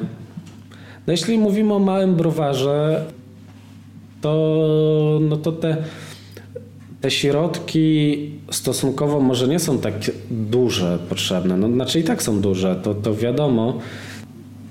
I może uda się na przykład za pomocą zwykłego kredytu jakichś e, samemu składanych środków pomocy rodziny to wybudować. Bo na pewno taki mały browar nie przyciągnie tak dużej liczby inwestorów. Żeby, i, I nie zapewni też takiej stopy zwrotu, którą inwestorzy by chcieli uzyskać. Tak więc jeśli jesteśmy pasjonatem i chcemy gdzieś faktycznie browar na wsi pobudować i, i sprzedawać naprawdę bardzo fajne piwa, no to musimy z bardziej z tradycyjnych e, metod pozyskiwania kapitału chyba. e, Tradycyjnych, czyli? Znaczy, tak jak wspomniałem, posłużyć się tutaj bankami, jakimś dofinansowaniem e, z Unii, własnymi oszczędnościami. Leasingi na sprzęt, czy bez sensu? Znaczy, znaczy no to, to, to są dwie różne szkoły. Niektórzy leasingują wszystko, my niczego nie leasingujemy. Zawsze podchodziliśmy do tego, że jednak własność daje nam, e, chociażby tak jak teraz, dużo oddechu. Mm, ciężko by było w tej sytuacji wszystko to spłacać. Czyli mówisz również o kredytach, że lepiej nie iść w kredyty, czy lepiej iść? No bo wiesz, zawsze są, tak jak mówisz, dwie szkoły. Czy ty uważasz, że kredytowanie się na browar jest racjonalne, czy nie? W jakiejś części na pewno. Niebezpiecznie jest całego swojego kapitału przeznaczyć e, na jakąkolwiek inwestycję. Fajnie, jak część tego ryzyka jednak przyjmuje na siebie bank, bo bank wtedy też traci, jaki, jaki nasz interes się nie powiedzie. Ale na pewno jestem e, przeciwnikiem, żeby to było w 100%. Powiedzmy, cię- cię- czy tam do, do 50%, do 40% tego finansowania z zewnątrz w postaci kredytu jak najbardziej wydaje się racjonalne. Ale, ale dobrze mieć faktycznie dużo, w, w, postaci dużych środków jakieś zabezpieczenie własne. No jednak, jednak w tych cięższych okresach okazuje się, że można przetrwać. Dlatego wcześniej wróżyłem, że, że będą browary, które, które sobie nie poradzą właśnie przez, e, przez to zewnętrzne finansowanie. Można też pozyskać zawsze jakiegoś inwestora, tylko inwestor zawsze będzie, będzie robił na nas nacisk. Nie będziemy nigdy do końca niezależni i będziemy musieli robić wyniki za wszelką cenę, żeby ten jednak kapitał inwestora w końcu spłacić. A może właśnie udałoby się na przykład po jakimś czasie sprzedać browar wielkiej firmy, jak to się dzieje gdzieś za granicą w Wielkiej Brytanii, w Stanach jest to bardzo popularne, że e, browary są czasami wręcz z premedytacją zakładane po to, żeby za jakiś czas sprzedać je rozkręcone dużej firmie. W No Polsce tak. jeszcze to się nie wydarzyło, z tego co wiem, ale kto wie. No, jest, to, jest to metoda biznesowa e, prowadzenia różnych działalności. Większość startupów w Stanach tak wygląda, że po to się zakłada, żeby pozyskać inwestora. Później e, wejść na giełdę i to sprzedać. Mm, Często pracują później ludzie w tych browarach dalej. Tak, e, no, Jako pracownicy. tak, no to jeśli, jeśli spojrzymy na to stricte właśnie z takiego poziomu biznesowego, to jak najbardziej tak, no jest, to, jest to możliwe, można później znaleźć kupca, to sprzedać. Natomiast jeśli chodzi o, o piwowara domowego, jakiegoś pasjonatę, który chciałby się poświęcić temu, no to nie tędy, nie tędy droga. Wydaje mi się, że, że to, to, to słaby, słaby pomysł. Yy, Natomiast tak jak mówisz, no to, no to każdą, każdą, każdą gałąź biznesu można tak rozwinąć. Można super piekarnię otworzyć, też ją sprzedać jakiejś sieci później. Można kilka sklepów monopolowych założyć później do sieci sprzedać. Wszystko tak można zrobić. No właśnie, ciekawe czy to się stanie, bo naprawdę za granicą, jak to obserwuję, jest to wręcz nagminne. W Stanach szło jak burza i widzę, że w Wielkiej Brytanii od paru lat to się dzieje. Różnie to wygląda. No teraz, tak jak wcześniej rozmawialiśmy, obserwowaliśmy takie nasycenie rynku i, i może już ten moment, moment, minął na taką inwestycję. To jest podobnie tak jak już teraz byliśmy blisko tej polityki, współczesnych wydarzeń, no to tak samo jak na przykład e, z bankami Leszka Czarneckiego. On dużo miał inwestycji, które fajnie rozkręcał i sprzedawał i tak samo chciał Getin Bank później sprzedać, ale już się te losy potoczyły inaczej. Później ten rynek zupełnie inaczej wyglądał. Już go nie mógł sprzedać po takiej cenie, jak, jak chciał. I tak samo może być z tymi browarami, że może ktoś przeinwestować, będzie myślał, że ta stopa zwrotu będzie wysoka i sprzeda to w wysokiej cenie, a może się okazać później, że już nie będzie chętnych. No bo po co dużemu browarowi kolejny malutki browar, który prawie nic nie sprzedaje. To fakt, w sumie w Polsce się pozbywają duże, duże browary. W odwrotną stronę Tak, to idzie. idzie No. to w odwrotną stronę. To dziwne trochę, rzeczywiście. Kącik futurologiczny, jedno pytanko. Już będzie, już trochę było na ten temat, ale... Bo chciałbym, żebyśmy jakoś tak optymistycznie jeszcze, kilka optymistycznych pomysłów. Co się wydarzy pozytywnego za jakiś czas na rynku piwa? Na pewno się coś pozytywnego wydarzy. E, To tak jak rozmawialiśmy o tym, że niektóre browary upadną, no a niektóre staną się mocniejsze. Będą ważyły jeszcze fajniejsze piwa. Dostaną trochę oddechu moim zdaniem. E, Dzięki temu, że ta konkurencja się zmniejszy. Warren Buffett miał takie przysłowie, znaczy on żyje, to ma chyba do tej pory e, przysłowie, że... Może go już nie stosować. Może, może już go nie, nie stosować, e, że w czasie odpływu się okazuje, kto, kto pływał z gołym tyłkiem. Kto nie miał żadnego, kto, kto nie był przygotowany na to i teraz też się po tym lockdownie okaże, kto tak naprawdę, kogo ta łajba jest naprawdę taka twarda i, i myślę, że te, te browary rozkwitną i to, to będzie pozytywne. No, być może niektórzy już mieli problemy i to jest taki gwóźdź do trumny, ale ci, co, ci, co się trzyma, trzymali dobrze, to powinni fajnie, fajnie się rozwinąć. A jak dalej będzie się jeszcze rozwijać, już pomijając wątek obecnych problemów, jak sądzisz, jak ta branża się rozwinie, będzie to te tysiąc browarów w Polsce, czy do tego nie dojdzie? Nie, myślę, że w końcu będzie. Być może, być może to tak wyglądało, że też wszystko szybko e, bardzo się rozwijało i konsumenci na tym nie nadążali, dlatego ta sprzedaż była mniejsza. Ale tak jak widać u nas i w takich małych miejscowościach, e, ci konsumenci powoli się przekonują do tego piwa. Tak więc to ssanie z rynku będzie coraz większe i z czasem jak najbardziej te tysiąc browarów będzie możliwe i każdy będzie mógł się wyżywić, bo świadomość konsumentów rośnie. E, Ona będzie coraz, coraz większa. To jest tak, że, że może zbyt optymistycznie niektórzy patrzyli na to, że, że ta piwna rewolucja tak się rozwinie też w głowach konsumentów, ale to coś podobnie jak z Teslą i elektrycznymi samochodami. Też Elon Musk myślał, że wszyscy będą już elektrykami jeździć, bo przecież globalne ocieplenie, nie wiem, raz widziałem Tesla tutaj w okolicy. Wczoraj ogłoszono informację, że w Wielkiej Brytanii w 2030 już nie będzie można sprzedawać samochodów spalinowych. O, Tylko elektryczne i hybrydy. Przez I, 5 lat. i, I czekamy na taką informację z To polskiego rządu, lat, że prawda? będzie można pić tylko piwo rzemieślnicze. To, to będzie 2000. tak. Tak, ustawą i wtedy będzie 2000 browarów. No rzeczywiście, to jest jakiś pomysł. Nie pomyślałem o tym. Ustawą. No dobrze, to czego Ci życzyć, Rafale? No myślę, że nowych, fajnych, fajnych piw i, i coraz większej liczby klientów.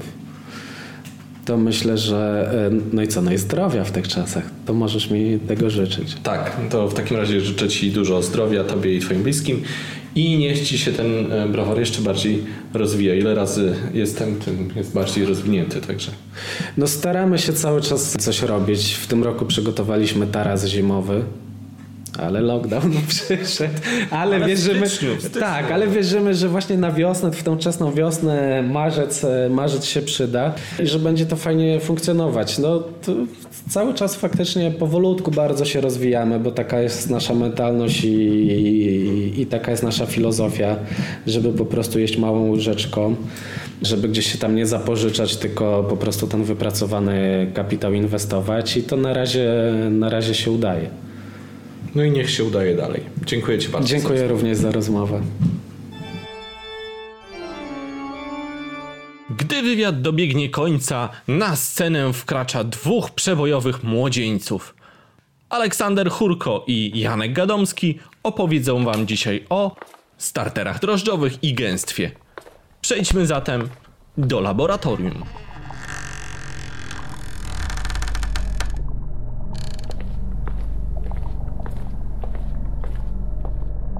Witajcie w 45. odcinku Laboratorium. Witają Was e, Olek i Janek z Browaru Monsters. Siema. Dzisiaj porozmawiamy sobie o starterach drożdżowych. E, ostatnio było o, o infekcjach, a dzisiaj kontynuujemy temat e, drożdży, tylko z takiej przyjemniejszej powiedzmy strony i porozmawiamy sobie o starterach drożdżowych, o gęstwie drożdżowej, o obchodzeniu się z e, drożdżami jako surowcem piwowarskim.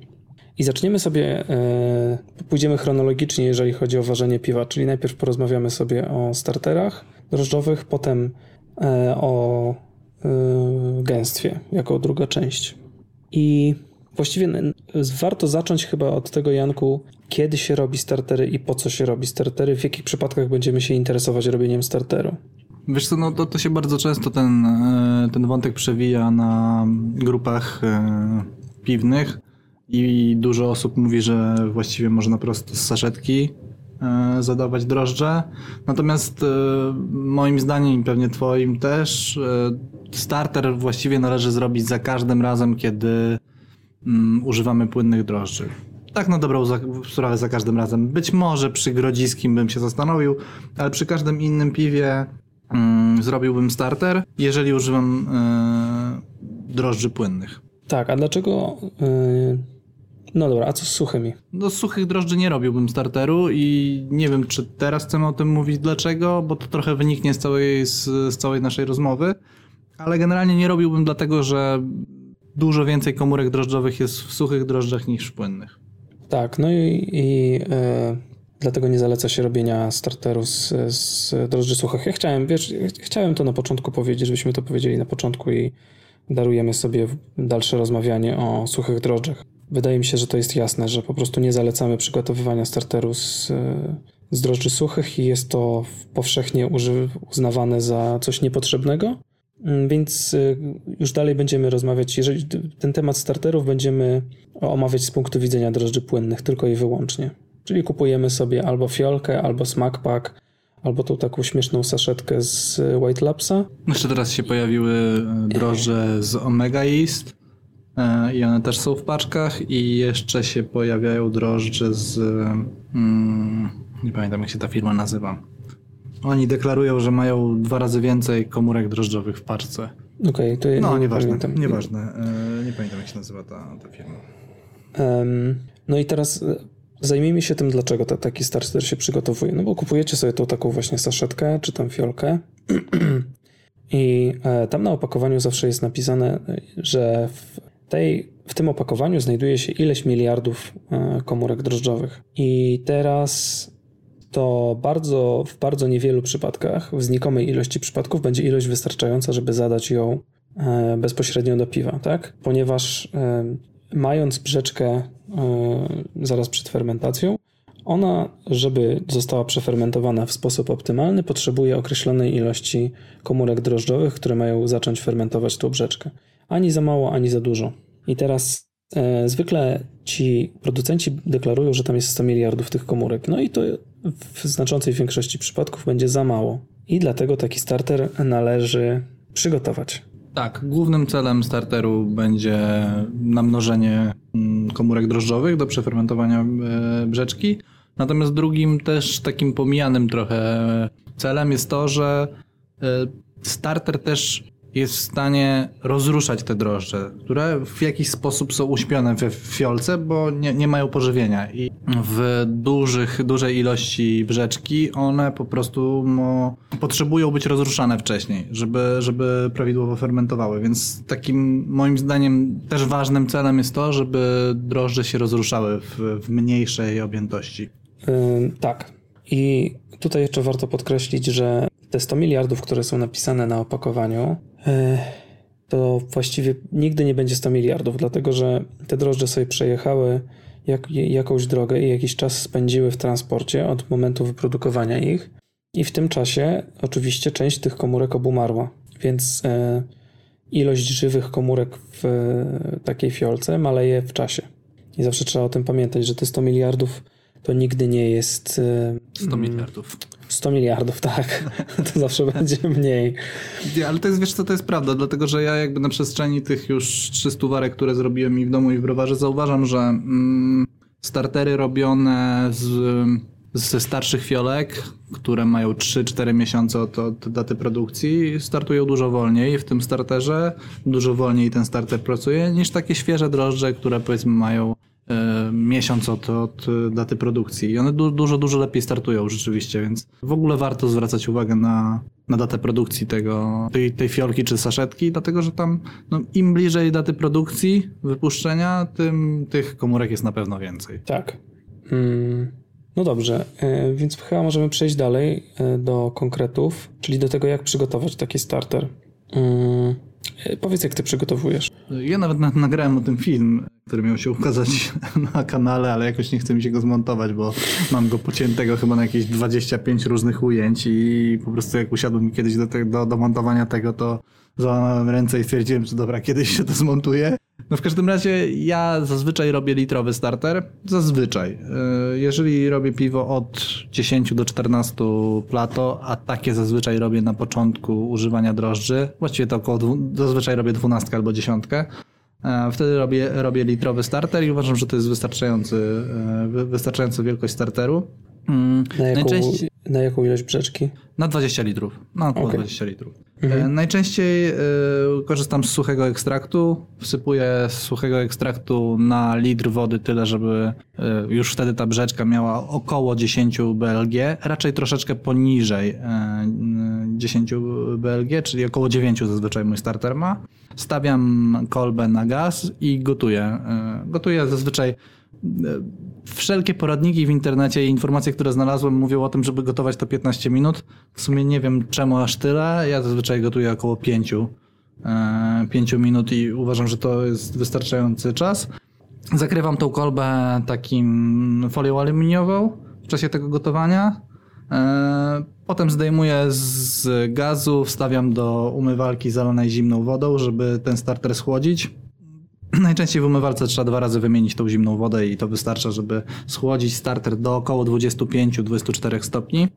Mm, Wtedy taki starter z, wyjmuję z e, umywalki, wlewam drożdże płynne albo z saszetki, albo z fiolki do niego i stawiam na mieszadło magnetyczne. I najczęściej po około 18 godzinach starter jest gotowy. Jeszcze wrzucam e, rdzeń magnetyczny, o czym nie powiedziałem w czasie gotowania. I właściwie tyle. To tak, tak mniej więcej u mnie to wy, wygląda. Mhm. Czyli właściwie podsumowując, można by, y, jeżeli byśmy chcieli wylistować sprzęt, który jest potrzebny do tego, no to byłaby to kolba e, stożkowa. Ja zawsze mówię, zawsze mówię, No. no. to kolba Edelmeistera. Dobrze, jest takie być. piwo Edelmeister. Tak. No moje serduszko chemika mnie trochę boli, ale Ja domyślam się, domyślam się. Ale tak już mi zapadło w pamięć i nie jestem w stanie zapamiętać, jak się naprawdę te kolby nazywają. tak, no ja właśnie, ja nie lubię tej nazwy e, kolba Erlenmajera, czy tam Erlenmajerka. Ja lubię mówić kolba stożkowa. E, więc więc ja, ja, ja, ja będę nazywał tą kolbę kolbą stożkową bez szlifu. To też ważne, żeby była bez szlifu. Płaskodenną jeszcze. Wiem, że, że, jest, e, że chemicy operują też płaskodenna albo tam jakaś inna. Tak, ale denna. płaskodenna to kulista jest.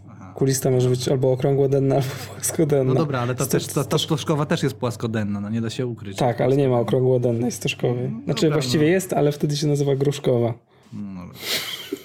no i, widzisz, i i przez, w ten sposób żeśmy przemycili parę dodatkowych informacji. Tak. Pozdrawiam wszystkich studentów e, pierwszego roku. I, czyli będziemy mieli tą, tą kolbę, e, suchy ekstrakt, element mieszający, czy tam rdzeń magnetyczny, jak kto woli, i mieszadło magnetyczne. Tak? no Tak, i to- kolba, nie, nie kolba, tylko folia aluminiowa. Tak, to, jest- to jest zestaw idealny, tak warto o tym powiedzieć, dlatego że możemy też zrobić e, starter w, słoiku zwykłym, bez mieszadła. On będzie troszeczkę mniej skuteczny.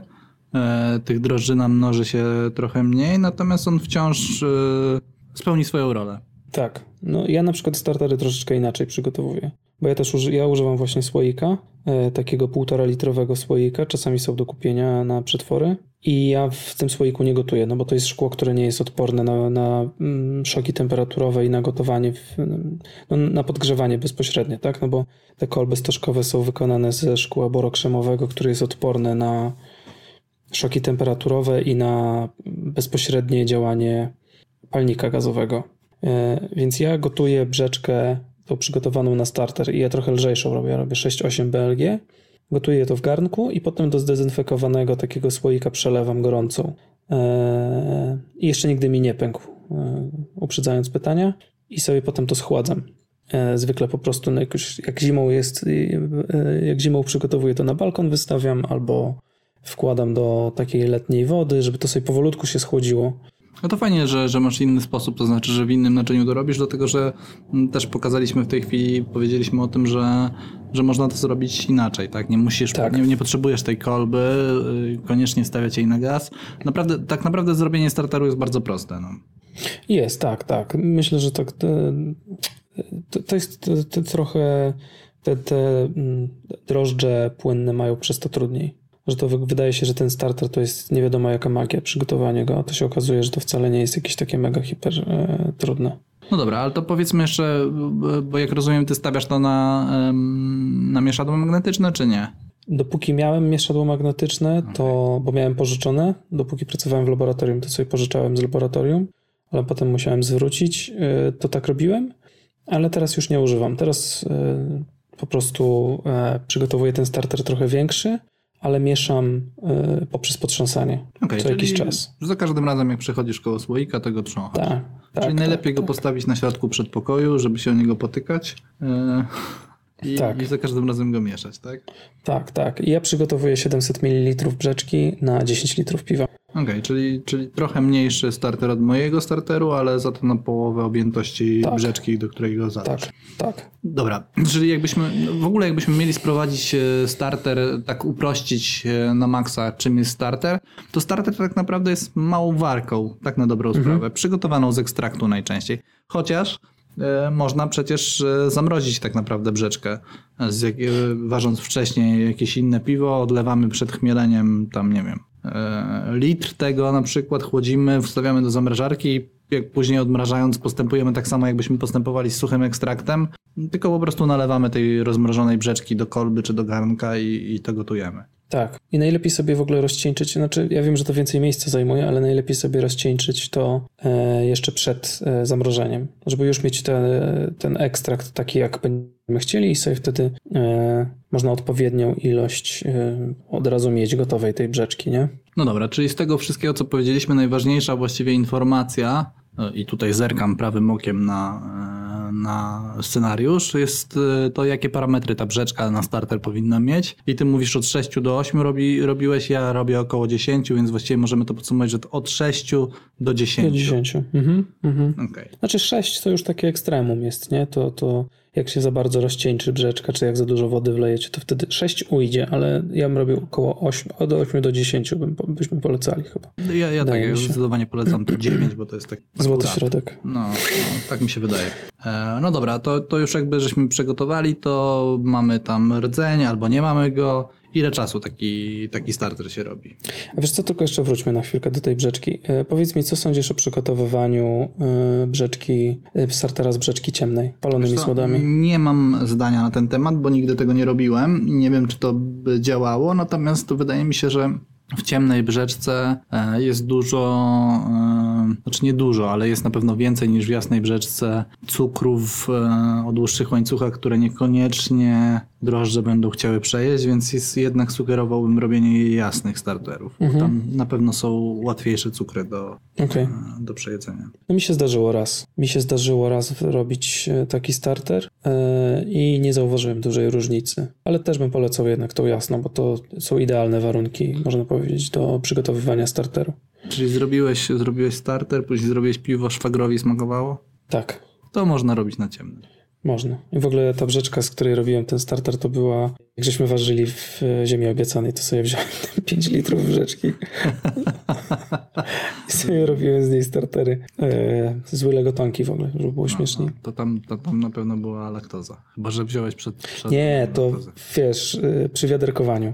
Rozumiem. No. To Em, trzeba tutaj powiedzieć, że wiaderkowanie to jest moment, e, to jest e, końcowy moment e, Wysłodzenia. filtracji. Tak, e, Filtracji, tak, Filtracji tam wysłodzenia, wysłodzenia nie ma. Filtracji, czyli e, Fi- filtrat nie leci bezpośrednio do kadzi warzelnej, tylko tam końcówkę się odbiera wiaderkami, lata się z, dołu po schodkach i wlewa się z powrotem do warzelnej. Tak ostatnich jakieś 100 litrów, a może nie 100, może jakieś 50 litrów trzeba zrobić.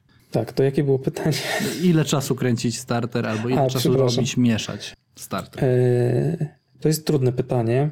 W sensie naj, najchętniej bym udzielił odpowiedzi, e, to zależy. Twoja W sensie, ulubiona. tak, moja ulubiona. E, Ja zwykle robiłem startery, dopóki nie zauważyłem zaprzestania aktywności. Ale to było około 24 e, powiedzmy godzin. Około od, 24 od wlania. godzin. E, Dobra, mo- moim zdaniem też starter należy robić i tutaj pada to, to zależy. Wydaje mi się, że starter powinno się zadać w momencie, kiedy fermentacja w e, starterze zaczyna zwalniać. To jest ten moment, kiedy drożdże są najbardziej pobudzone, najba- naj, są, za, przestają powoli działać, czyli znaczy, że większość cukrów zostało przejedzone i to jest moment, który, idealny moment do zadania starteru. Natomiast na pewno lepiej starter zadać później niż za wcześnie, to, to na pewno. I te 24 godziny przy świeżych drożdżach to, to będzie bezpieczny czas, jeżeli mielibyśmy to ująć w ramy, to mm, jeżeli mamy drożdże, które nie mają więcej niż dwa miesiące od daty produkcji, to myślę, że dobrze jest go przygotować na dobę przed ważeniem. No, Nie.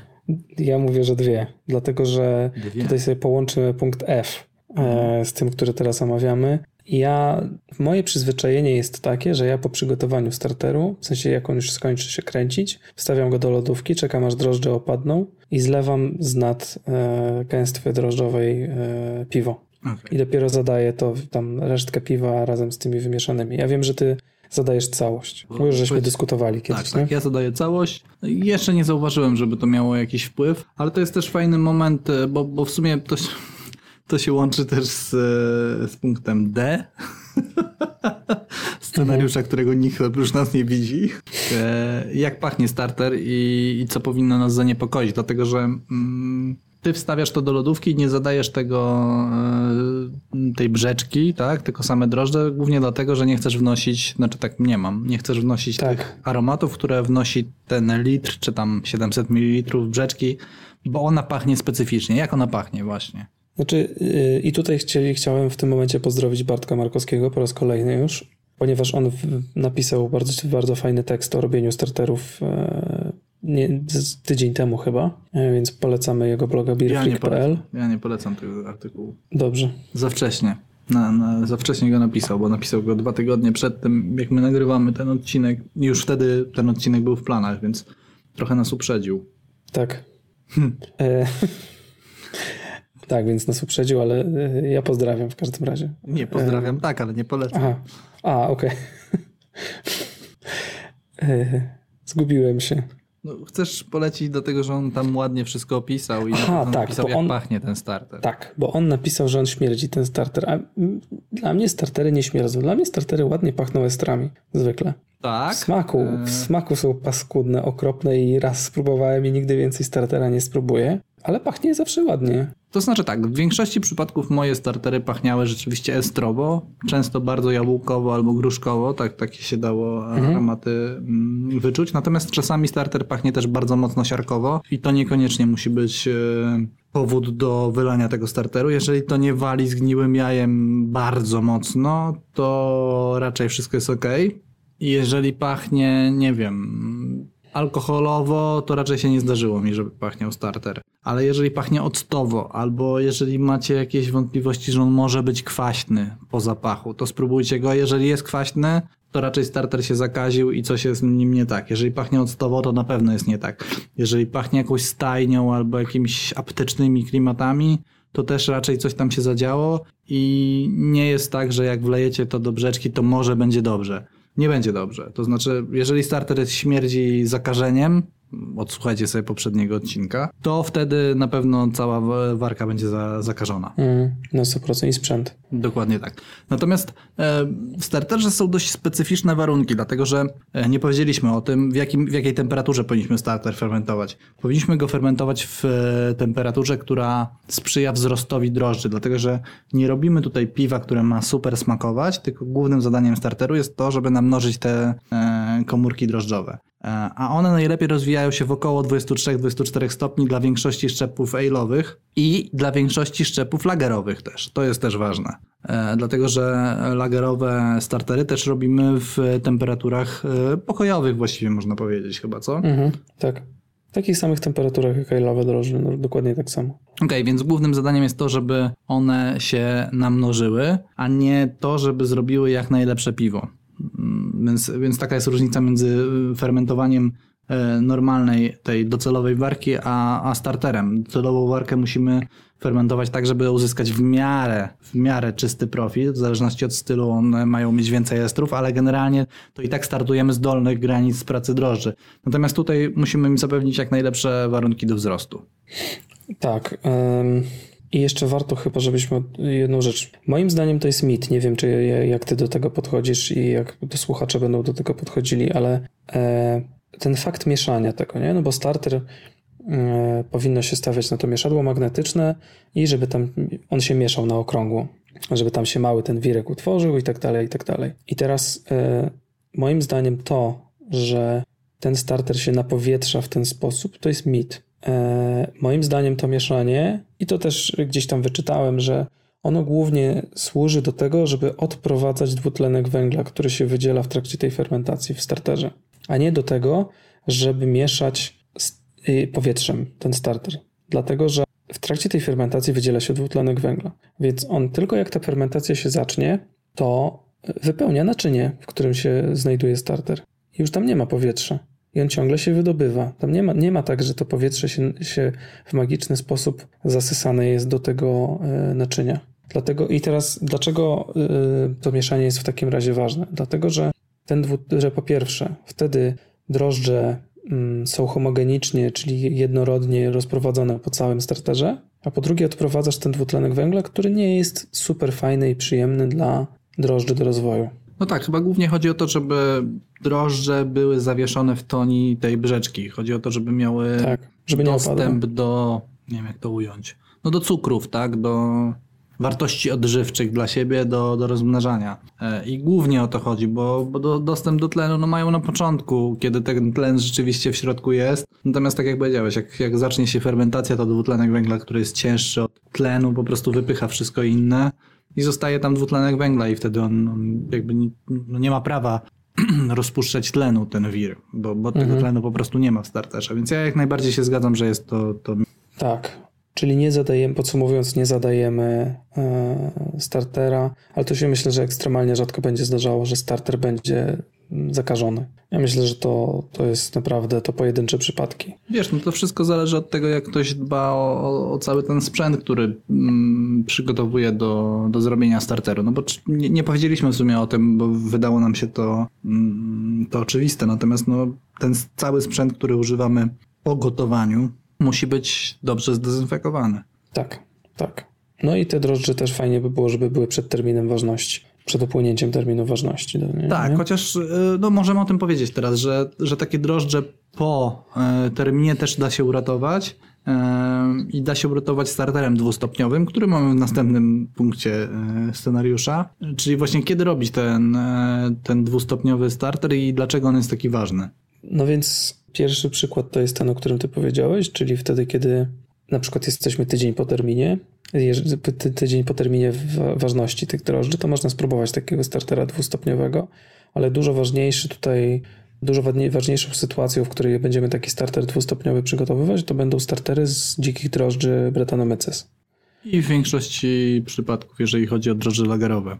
Okej. Okay. No ja nie przygotowywałem nigdy do, do lagerowych drożdży dwustopniowego, no ale też wiesz, 10-litrowe warki, to mm-hmm. pozdrawiam znaczy, Mateusza przy... Pośleckiego. Hmm. Przy lagerowych jest o tyle to istotne, dlatego że lagerowe, znaczy piwo, które ma być fermentowane, znaczy brzeczka, która ma być fermentowana lagerowymi drożdżami, mm, ten pitch rate musi być dwa razy wyższy, czyli dwa razy więcej drożdży potrzebujemy do przefermentowania e, brzeczki lagerowymi drożdżami, co ale'owymi. Mhm. Dlatego zawsze się sucharów poleca dwie paczki kupować do, do lagerów. To... Dokładnie. Dlatego, że potrzebujemy ich dwa razy więcej po prostu. Tak. Um, to może, wiesz co, jak ty, ty, ty mówisz o przygotowaniu starteru e, jednostopniowego, to ja opowiem o tym, jak ja przygotowuję dwustopniowe. No więc e, ja to opowiem z perspektywy bretów. E, Brety mają zwykle napisane na opakowaniu, że mają 30 miliardów komórek, czyli jest to dwa razy, trzy razy mniej, ponad trzy razy mniej niż, niż drożdży Saccharomyces. Dobrze mówię, nie? 30. Tak, tak, tak, tak. Około 30. E, I dlatego właśnie przygotowujemy ten, ten starter dwustopniowy. I ja robię tak, że pierwszy stopień to jest 100 ml brzeczki, e, takiej samej jakbym przygotowywał inny starter, znaczy w sensie sacharomecysowy starter, no i postępuję tak samo. A kolejny e, etap, kolejny stopień jest od 5 do 10 razy e, większy, jeżeli chodzi o objętość tego startera. Czyli najpierw całą objętość fiolki zadaję do słoika, czy tam do naczynia, w którym jest 100 ml brzeczki. Kręcę to przez tydzień i po tygodniu e, dodaję do kolejnego startera od 500 do 1000 ml i znowu tydzień kręcę. A następnie zadaję do piwa po, po odstaniu i po zlaniu e, piwa z, nad tego, z tej gęstwy. Mhm. No i dla 20-litrowych y, warek trzeba to po prostu pomnożyć przez dwa mniej więcej. Mm, Ja zazwyczaj robię 500 ml i później dolewam do, do około 2 litrów, czasami do 1,5 litra, Mm, żeby, żeby te drożdże po prostu miały łatwiejszy start i później się namnożyły w tym drugim stopniu. To jest tak naprawdę dokładnie to samo, co robimy w przypadku e, ważenia e, piwa ale'owego, dlatego że w małym starterze najpierw namnażamy te drożdże, później zadajemy go do 200 mili, do dwu- 20-litrowego piwa i tam fermentujemy i zbieramy gęstwę. Tutaj ten 20-litrowy, ta 20-litrowa warka jest przeniesiona troszeczkę, na, na troszeczkę mniejszą, czyli na 1,5 litrową albo 2-litrową warkę. Bo tak można to, to do, do tego można to sprowadzić. Mhm, tak. Czyli podsumowując, dwustopniowe, e, dwustopniowe startery robimy kiedy, wtedy, kiedy ważymy piwa lagerowe, czy tam piwa dolnej fermentacji, bo lagerowe to chyba nie ma takiego określenia, albo jak robimy brety. No, o, o starterach bretowych mówiliśmy też w odcinku o bretach, na pewno. Tak, tak, mówiliśmy. Aha, no i ważne jest, żeby przypomnieć, że ma- mamy na myśli teraz piwa 100% breta, a nie takie, w której wtórna fermentacja jest na bretach. Dokładnie tak. A do tych, y, gdzie, gdzie jest nie 100% bret, tylko gdzie jest wtórna fermentacja e, bretami, to też mówiliśmy w tych odcinkach, więc Tak. jeżeli chcecie ważyć y, piwa bretowe, to po, posłuchajcie sobie tych dwóch odcinków, bo tam jest właściwie wszystko, co, co musicie wiedzieć o, o ważeniu piw dzikich. Mhm. No dobra, E. chyba mamy wszystko o starterach. Czy Wiesz coś co, jeszcze chciałbyś jest dodać? jed, y, jed protip. E, Pamiętajcie o tym, jak będziecie wlewać em, starter do brzeczki zadawać, to żeby sobie złapać magnesem na zewnątrz e, ten element mieszający. Wtedy, bo mi się nieraz zdarzało, że zrobiłem chlub e, tym, z tym, tym elementem mieszającym do brzeczki i musiałem czekać na koniec fer- fermentacji, żeby go wyjąć, bo piwu to nie zaszkodzi, ale wy nie będziecie mogli go używać już dalej, tak? A, chodzi ci o mom- moment za- zadawania starteru do Tak. brzeczki. Mhm. Tak, że, żeby ten starter, żeby ten element mieszający nie wpadł do piwa, znaczy do brzeczki, to warto jest go złapać po prostu po drugiej stronie szkła jakimś innym magnesem. Wtedy on na pewno się nie przesunie nigdzie. Jeszcze Albo można go wyjąć to. wcześniej. Jeszcze tak? mi się nie zdarzyło to, żeby wpadł, ale za każdym razem właśnie myślę o tym. Tylko żeby nie wpadł, tylko żeby nie wpadł. Ale Tak. rzeczywiście można, można mieszadłem albo magnesem to, to złapać. Tak, tak, tak. E, no dobra, czyli co? Przechodzimy teraz do kolejnego punktu, tak?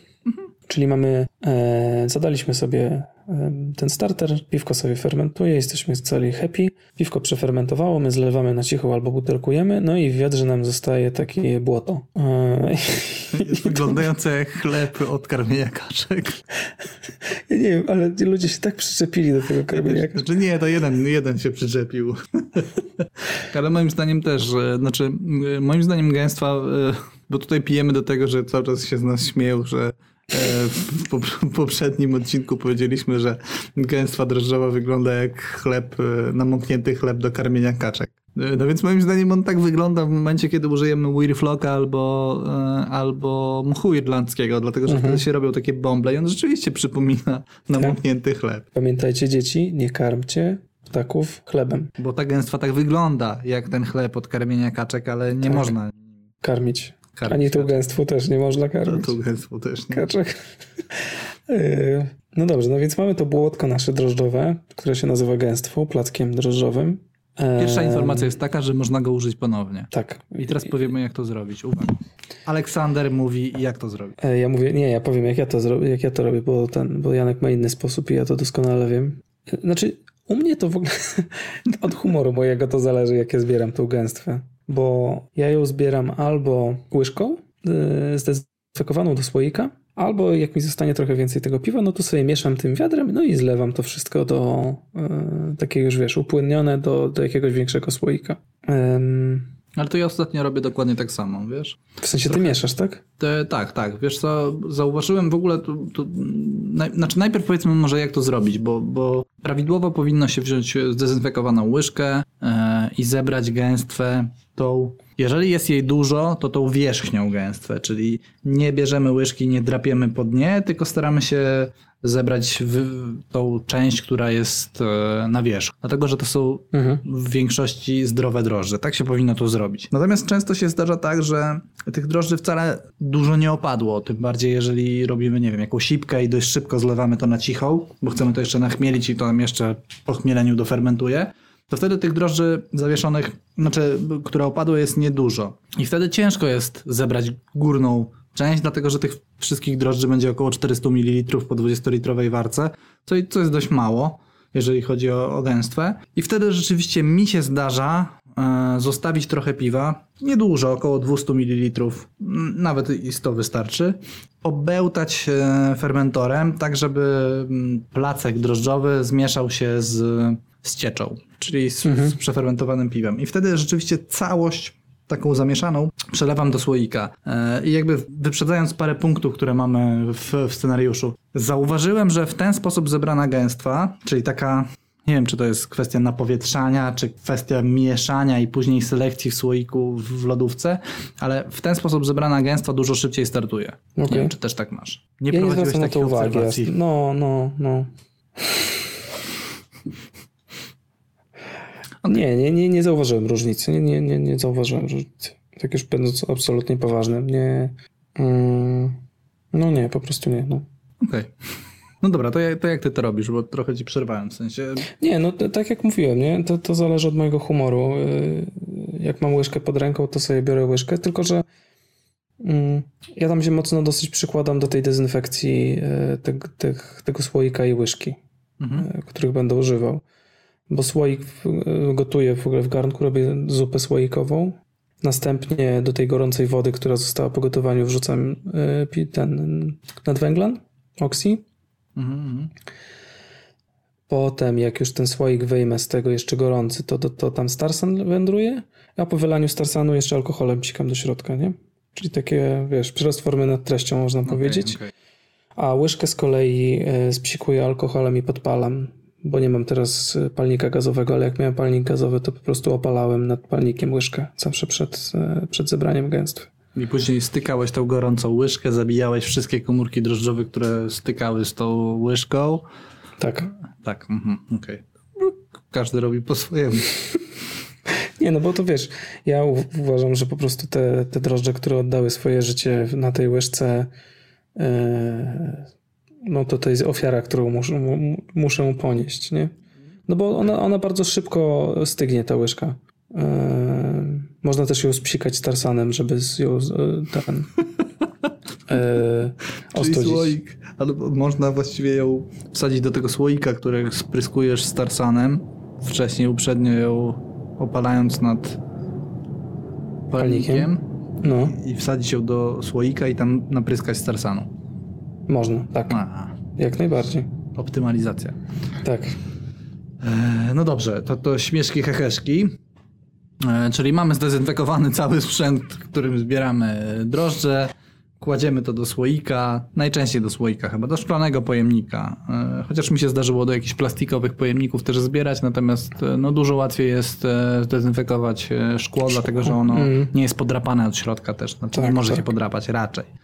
Można też go wy, wy, wygotować tak jak ty, ty to robisz. E, Zebraliśmy tą gęstwę, co z nią dalej robimy? Do lodówki. Do lodówki. Dobra. To taka skrócona wersja. Wstawiamy do, do, do, do lodówki i ona się wtedy, jest chyba takie słowo, popraw mnie jeśli nie ma takiego słowa, ona się wtedy segmentuje. Yy, a co masz na myśli? W sensie, że się rozwarstwia po prostu, tak? Tak, tak, tak. Ale No, kurde, tak, no, tak. rozwarstwia. No, masz, wiesz, Dobrze. po- porównanie dwóch słów. Rozwarstwia, segmentuje. No chyba jest segmentuje Tak. jest dużo bardziej profesjonalnym określeniem dla masz rację, e, rozwarstwiania się gęstwy. No. masz rację. No więc właśnie. ta e, gęstwa drożdżowa się segmentuje. To znaczy mniej więcej tyle, że na Czy się górze... rozwarstwia? No właśnie. Więc na górze mamy segment drożdży tych zdrowszych, a na dole mamy segment drożdży tych mniej zdrowych. E, Być może A jeszcze na martwych samej górze jest samej dole. piwko. A na, na górze jest piwko, tak. Często wyklarowane po, po pobycie Tak, dwudniowym. W, nie, znaczy nie zawsze, bo czasami zdarza się, że nawet ta, to piwo w słoiku z gęstwą się, się nie wyklaruje. Zdarza się tak. Ech, No dobrze, stawiamy to do lodówki, ono się segmentuje, czyli rozwarstwia. Ech, I co dalej, jeżeli chcemy tej gęstwy użyć? Co, co musimy z nią zrobić? Wiesz co, jeszcze tylko tak do, do tego przytrzymywania jedna uwaga, że e, czasami będzie się ciśnienie zbierało w tym słoiku, więc e, trzeba uważać na to, że od czasu do czasu odpuścić to ciśnienie, żeby tam nie e, ten dwutlenek węgla, nie? Odkręcić troszeczkę, poluzować wieczko, żeby sobie od, odfrunął ten dwutlenek węgla. Mhm, Niech sobie syknie i zakręcamy z Tak, powrotem. tak, tak, tak. Tak, rzeczywiście. Albo jak robicie to w browarze, bo, bo być może słuchają nas ci bardziej tacy profesjonalni, to po prostu wiaderko na przykład trzeba odpuścić z wiaderka. Oj, trzeba od czasu do czasu. Ono szybciej dużo puchnie. To, to Tak. wiaderko. I jak dekiel wywali, to też jest śmiesznie. Tak, tak. E, I teraz pytałeś o to, co zrobić dalej, jak już, jak już ważymy kolejne piwko, tak? No bo powiedzieliśmy, że możemy jej użyć jeszcze raz, tak? Więc jakby Mhm. już zebraliśmy, wsadziliśmy do lodówki, ono się przesegmentowało e, i chcemy, chcemy go użyć. Jej, w sensie tej gęstwy i tych drożdży użyć jeszcze raz. To co robimy? No to, no to ja bym zaczął od, chyba od policzenia, ile będę potrzebował e, tej gęstwy. No mów, Czy miałeś- to to liczy się palcem, raz, dwa, trzy, czy jak to się liczy? E, są kalkulatory od tego. Mhm. Ja korzystam z kalkulatora, który się nazywa Mr. Multi i to jest kalkulator, który został stworzony przez Jamila Zajna Szefa, jest na stronie mrmulti.com e, .com, przepraszam. I tam się wprowadza dane odpowiednie na temat tego, jakie to, jakie to będzie piwo, ile ta gęstwa mieszka w lodówce e, i tak dalej, i tak dalej. Tam o, wszystko, o wszystkie ważne rzeczy zapyta was ten kalkulator i na koniec wypluje e, no to proszę zadać teraz tyle, tyle i tyle mililitrów tej gęstwy. E, Ja mam takie pytanie przy okazji tego, co powiedziałeś. Czy nad twoim łóżkiem wisi plakat Jamila? Bo już wspominasz go któryś raz w tym Nie, podcaście. wiesz co, ja, ja go bardzo lubię, ja bardzo lubię z po- podcastów słuchać e, Jamila z Brewing Network. On taki, to jest śmieszny człowieczek w ogóle, e, lubi sobie żartować zawsze jak, nie wiem czy ty słuchałeś kiedykolwiek tych, tych Słuchałem, słuchałem, podcastów. ale nie porwało mnie to e, jakoś bardzo. W sensie nie podoba mi się to, w jaki sposób oni się tam zachowują w tym podcaście. No, oni takie odrzuca właśnie to, odrzuca mi to. śmieszki, heszki, on, on, on beka na przykład w trakcie nagrywania, nie? Ja bym na Prosto, przykład, prosto do mikrofonu. To bym No, to byś się rozłączył. Nie, nie, wyciąłbym to po prostu, Aha. nie? On beka i nie wycina. Znaczy spoko, natomiast mnie to odrzuca jakoś. Nie, tam w ogóle jest tak, że ja mam wrażenie, że to celowo jest, że on celowo beka, nie? Bo on bardzo pije możliwe, piwo w trakcie. e, Bardzo możliwe, że tak jest celowo. Ja teraz też wypiłem, wiesz, piwo w czasie nagrywania, ale nie bekam. Jakoś tak, Mhm. nie wiem. Bekanie mnie odrzuca, no. Kojarzy mi się z No. takim spoconym, brudnym facetem z wielkim brzuchem i z No, on- ręką w majtach. No tak mi się kojarzy. On chudy nie jest, no. E, ale tam jest naprawdę bardzo dużo wiedzy ogólnie, nie? Jak, się- jak, jak Jasne. trzeba umieć to przefiltrować bardzo mocno, ale mm, ja się dużo nauczyłem słuchając tych podcastów. Mhm. On tam razem z tym, z e, Palmerem nagrywa. E, ale w sumie gdyby były w Bravo Girl te e, plakaty Jamila, to ja bym kupował. E, I znowu Nie będzie, znowu będzie w komentarzach, zobaczysz. Tak, tak, ale ja nie wiem w ogóle, czy jest jeszcze Bravo Girl, bo to... Nie ma, nie ma, Nie, nie nie ma. E, Czyli podałeś pomysł na e, reaktywację pisma. No w sumie jest takie pismo, które, w którym mogłyby być plakaty piwowarów. O Jezu, zaraz się pojawią jakieś pomysły, jak zrobić kalendarz. E, Nawet nie chcę sobie tego wyobrażać. Oczywiście tantiemy się nam należą. Tak, tak, za pomysł. Eee. Znaczy głównie tobie. Dobrze, O czym to my? O tym ile, znaczy co zrobić. Aha, Mr. wyjęciu. tak. Tak, Tak, no i, i e, jak już mamy policzone, ile tej, tej gęstwy wziąć, to e, trzeba pamiętać o tym, żeby tą gęstwę wyjąć e, parę godzin przed, przed jej, jej zadaniem, żeby ona, żeby jej temperatura wyrównała się razem z temperaturą piwa. E, znaczy wróć brzeczki, do której będziesz zadawał tą gęstwę, żeby one były mniej więcej takie, w takiej samej temperaturze jedno i drugie. Mm, Ja myślę, że to jest ważne. Tak, ja wiesz jeszcze, jeszcze chciałem teraz tak, taką rzecz powiedzieć e, dla, dla stałych słuchaczy naszych, E, bo, bo często się zdarza, że mówimy brze, e, piwo, a później się poprawiamy na brzeczkę. To czasami jak mówimy piwo, to chodzi nam o brzeczkę, no kurde, po prostu jak jest jakiś flow gadaniny, to, to się mówi piwo. Nie musimy się chyba poprawiać. To znaczy ja się też zawsze poprawiam, ale teraz może jak to powiem, to przestaniemy to robić. No, zobaczymy. E, I jak już e, ta, ta gęstwa się ogrzeje, to ja zwykle zadaję ją strzykawką zdezynfekowaną. Taką Czyli- 20 ml. Czyli dokładnie odliczasz ilość tej, e, tej Nie, gęstwy? nie, nie. Dodaję jedną trzecią do tego, e, co mi wyliczył kalkulator. Dodajesz jedną trzecią do tego. Tak, co tak. robisz. Ale robisz to tak- precyzyjnie. Chodzi mi o to, że Tak, jeżeli używasz strzykawki, no to jesteś chyba jedynym piwowarem, o którym wiem, że w ten sposób to robi. Być może inni też tak, tak robią, a ja o tym nie wiem. Ja, ja już wielokrotnie mówiłem, że używam łyżeczki, która ma 25 ml podczubek, takiej cho, chochelki i, i w ten sposób odmierzam, ale no, na pewno dużo bardziej precyzyjne jest dodawanie drożdży, gęstwy drożdżowej strzykawką. Znaczy wiesz, u mnie to jest zawsze plus minus 5 ml. Tam do, do mililitra nie będę się e, ten zabijał, nie? A taki ten, bo wiem, że to nie ma żadnego znaczenia. E, No ale przyzwyczaiłem się do tej strzykawki, że zadaję strzykawką. No dobra, a mm, co warto powiedzieć o tym, o tej, o tej gęstwie jeszcze? Czy ona, mm, ile ona powinna mieć e, A, no tak. czasu w, ty, w, tej, w, tym, w tej lodówce? Czy można ją utrzymać, nie wiem, miesiąc? Czy ty byś trzymał miesiąc gęstwę w lodówce? No to jest trudne pytanie. No dobra, ale powiedzmy, czy bym masz, gęstwę, dobra. masz drożdży WLP 002 English Ale. Czy Mhm. trzymałbyś ją miesiąc? Tak, ale nie polecam Okej, okej. tego. No dobra, ale to, to inaczej cię zapytam. To optymalny czas e, trzymania e, tej Do gęstwy 7 w dni. lodówce? Do 7 dni. No, Okej, Ja się z tym zgadzam jak najbardziej. Do siedmiu, po siedmiu dniach ta, ta gęstwa jest jeszcze w miarę e, dobra do użycia.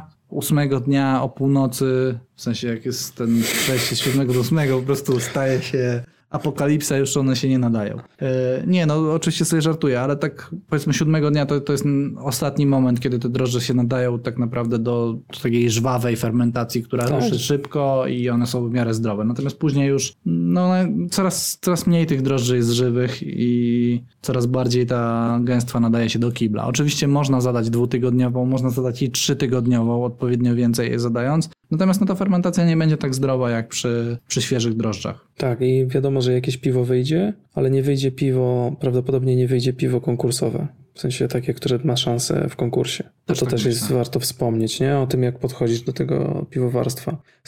Poza tym, różne szczepy drożdży mają różną mm, żywotność. Drożdże wajcenowe będą miały najniższą spośród tych, które znam, a z kolei na przykład belgijskie szczepy będą miały dosyć wysoką żywotność, albo właśnie to WLP 002, e, czy jakiś WLP 001, nie? Przy okazji, jak jesteśmy przy tym temacie drożdży wajcenowych, ale w ogóle tych takich mniej żywotnych, to trzeba powiedzieć, że one też dużo gorzej się. Nie wiem, czy, ty, czy teraz znowu będzie, będę wymyślał słowo, nie wiem, czy takie jest.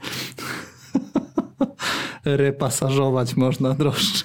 Mhm. Tak? O, patrz. No, nie, no nie wiem, nie jestem językoznawcą, ale uznajmy, że jest takie słowo. Myślałem, że pieprzne jakąś głupotę. No Dobra, to w każdym razie te, te drożdże, chodzi mi o to, że nie można ich w nieskończoność używać, tak jak normalnych drożdży, hejlo, drożdży ale'owych można, takich standardowych, nie wiem, właśnie tych wspomnianych WLP 002, to 7 razy tak na luzie można je, je użyć pod rząd, tak? W sensie zbierając Tak. siódmego piwa, można je jeszcze, je jeszcze użyć i, be- i będzie całkiem spoko. Tak w tych takich mniej żywotnych szczepach jak wajcenowe, to myślę, że cztery i później już może być ciężko, bo na przykład przy takich drożdżach jak właśnie FM i teraz nie wiem, 41 to są chyba gwoździe i Chyba banany, tak. To one przy czwartym pasażu już właśnie potrafią albo dać dużo mniej banana, albo w ogóle go nie dać, albo jak, pójść w jakąś taką fenolową stronę, albo zupełnie neutralną. I wydaje mi się, że to samo miałem kiedyś, jak robiłem serię, serię Wajcenów na wa, waj, Wajcen Stefany, one się chyba nazywają. Mhm. Zła jest. Więc wydaje mi się, że te takie mniej, mniej żywotne drożdże, mniej, mniej żywotne szczepy tak mają, że, że je nie ich nie można w nieskończoność repasażować. Tak, dlatego że one mają większą tendencję do mutacji e, przy e, podziałach komórkowych. O to mi właśnie chodziło. Mm. więc po prostu one szybciej zaczynają mutować, znaczy szybciej. Te mutacje e, szybciej, te mutacje występują częściej przy podziałach komórkowych i mają większy wpływ na profil smakowo-aromatyczny. No dobra, a jeszcze, jeszcze wracając do ilości, bo, bo jedna rzecz mi się e, przypomniała. Czy lepiej jest dodać mniej drożdży? W sensie, jeżeli mamy jakąś tam, powiedzmy, wy, wy, wypluwa ci kalkulator, że musisz dodać 200 ml i mhm. nie jesteś w stanie tego za dobrze e, odmierzyć. odmierzyć, to lepiej jest dodać 180 czy 250? 250 moim zdaniem. A, okay. no, a ty uważasz, że nie? Nie, ja uważam, że tak, jak najbardziej tak, ale tak wiesz, no, ja cię pytam, ty odpowiadasz. Mm -hmm. I tak, taki format jest okay. tego laboratorium. Nie, no, ja uważam, że znaczy Dużo... najtrudniejsza, sp no. najtrudniejsza sprawa dotycząca y, używania gęstwy polega na tym, że to wymaga doświadczenia po prostu i tego, co u ciebie będzie działało. Może się okazać, że u kogoś będzie działało do zadawanie mniejszej ilości y, tej gęstwy, bo trudno jest określić ilość komórek w mililitrze gęstwy. Znaczy, trudno. Trzeba no, do tego ciężko. mieć odpowiedni sprzęt, no. No tak, tak, ale w warunkach domowych ciężko jest określić, ile drożdży jest w drożdżach, no tak, tak. upraszczając, nie? Tak. E... Ja no myślę, tak, że. Wiesz, to zmierzam no do tego, bo, bo jakby chcę, chciałem, no myślałem, że to powiesz może, ale, ale to powiem ja to w takim razie, że dużo więcej efektów ubocznych ma dodanie za małej ilości drożdży niż za dużej ilości drożdży. I o tym mówiliśmy już w kilku odcinkach, pewnie to się przewijało, ale jako, że mamy odcinek o, ogólnie o drożdżach, jak się, jak się obchodzić z drożdżami, to warto, żeby to powiedzieć, że jeżeli dodamy za mało drożdży, to grozi nam, grożą nam takie rzeczy jak, nie wiem, diacetyl, jak yy, jakieś aldehyd, tak, yy, grozi, grożą nam fuzle, czyli nadmierna produkcja yy, estrów, co w przypadku większości piw będzie bardzo niekorzystne. Przy mm, przy mocniejszych piwach, przy większej, yy, większej ilości cukru w brzeczce, ona się może ta fermentacja zatrzymać zbyt szybko i później mm. będziemy mieć, one, one będą bardzo powoli dojadać i będziemy mieć granaty. Natomiast jeżeli dodamy za dużo drożdży, to tak naprawdę te, te efekty uboczne są bardzo znikome, dlatego że co może się stać? Może się stać, y, po pierwsze, możemy mieć, y, możemy mieć za mało estrów, jeżeli potrzebujemy estrowe piwo, no bo, bo w fazie wzrostu często e, drożdże produkują dużo estrów. Tutaj, tutaj nie ma tej fazy wzrostu dużej, bo mamy bardzo dużo drożdży, więc one się nie, nie, jakby nie namnażają i to może się stać. Może być bardzo szybka fermentacja, której nie zauważymy na przykład. Natomiast, no i później ona się szybko zatrzyma do tego, że temperatura spadnie w dół. Natomiast tak. jeżeli jesteśmy w stanie dobrze kontrolować start fermentacji, mamy lodówkę na przykład albo jakiś sterownik, to wtedy właściwie zbyt duża ilość drożdży niczym poważnym nie grozi. Znaczy w ogóle to jest, dużo łatwiej jest zapanować nad e, fermentującym piwem, do którego zostało zadane trochę za dużo drożdży. Wystarczy, że po prostu wystartujesz tą fermentację zimno. Teraz, e, jeżeli startujesz z niskiej temperatury i jeszcze dodasz za mało drożdży do tego, no to to już jest e, podwójny problem. A w momencie, w którym zadasz za dużo drożdży, ale brzeczka jest chłodna, no to, to równoważy się wtedy, nie? Mhm. To, że zadałeś trochę za dużo drożdży w ten, w ten, właśnie w ten sposób, że, ta, że ten start i tak będzie w miarę łagodny. A o to nam chodzi. No dokładnie. Po, po, podejrzewam, że jakieś 3 lata temu, jak nagry... prawie 3 lata temu, jak nagrywaliśmy odcinki o fermentacji, nie przesłuchałem ich teraz przed tym odcinkiem, ale podejrzewam, że mówiliśmy tam, że właśnie niski start, e, niski, jeżeli chodzi o temperaturę, start fermentacji jest jak najbardziej w domu pożądany, dlatego że mamy wtedy kontrolę nad tym burzliwym startem. W sensie on nawet pomimo dodania zbyt dużej ilości drożdży, jeżeli mamy temperaturę niską, to one powoli sobie, e, powoli sobie podniosą tę, tę, tą temperaturę. E, więc, więc myślę, że już o tym mówiliśmy, natomiast fajnie, że to teraz wybrzmiewa też. Mm, tak. No dobra, chyba, chyba wyczerpaliśmy temat gęstw. Jedyne co nam zostało, i to jest właściwie mój ulubiony temat, dlatego że jestem jej, jej wielkim mm. przeciwnikiem, jego wielkim przeciwnikiem, choć Dzisiaj dostrzegam jeden, jeden przypadek, kiedy warto to zrobić, a mianowicie chodzi mi o przemywanie gęstwy. I teraz, jako że ten format może tak wyglądać, że ja pytam ciebie, a ty pytasz mnie, ale teraz ja zapytam ciebie, e, co sądzisz o przemywaniu gęstwy? Warto to robić, nie warto? Albo kiedy warto? Nie, ja uważam, że, ja uważam, że nie warto. Yy, uważam, że uważam, że przede wszystkim należy tak funkcjonować, tak działać, yy, żeby to nie było konieczne. E, a nawet jeżeli byłoby konieczne, to i tak uważam, że jest to niekonieczne. nie, że to nie jest potrzebne, o, w ten sposób, tak? Mm. Myślę, że nawet jeżeli gęstwa jest zanieczyszczona jakimiś drobinami stałymi, typu, nie wiem, tam resztki e, te, te fąfle z, z, czy coś takiego, to tak czy inaczej można spokojnie zadać taką gęstwę. Tylko po prostu trochę więcej. No dokładnie, jestem tego samego zdania.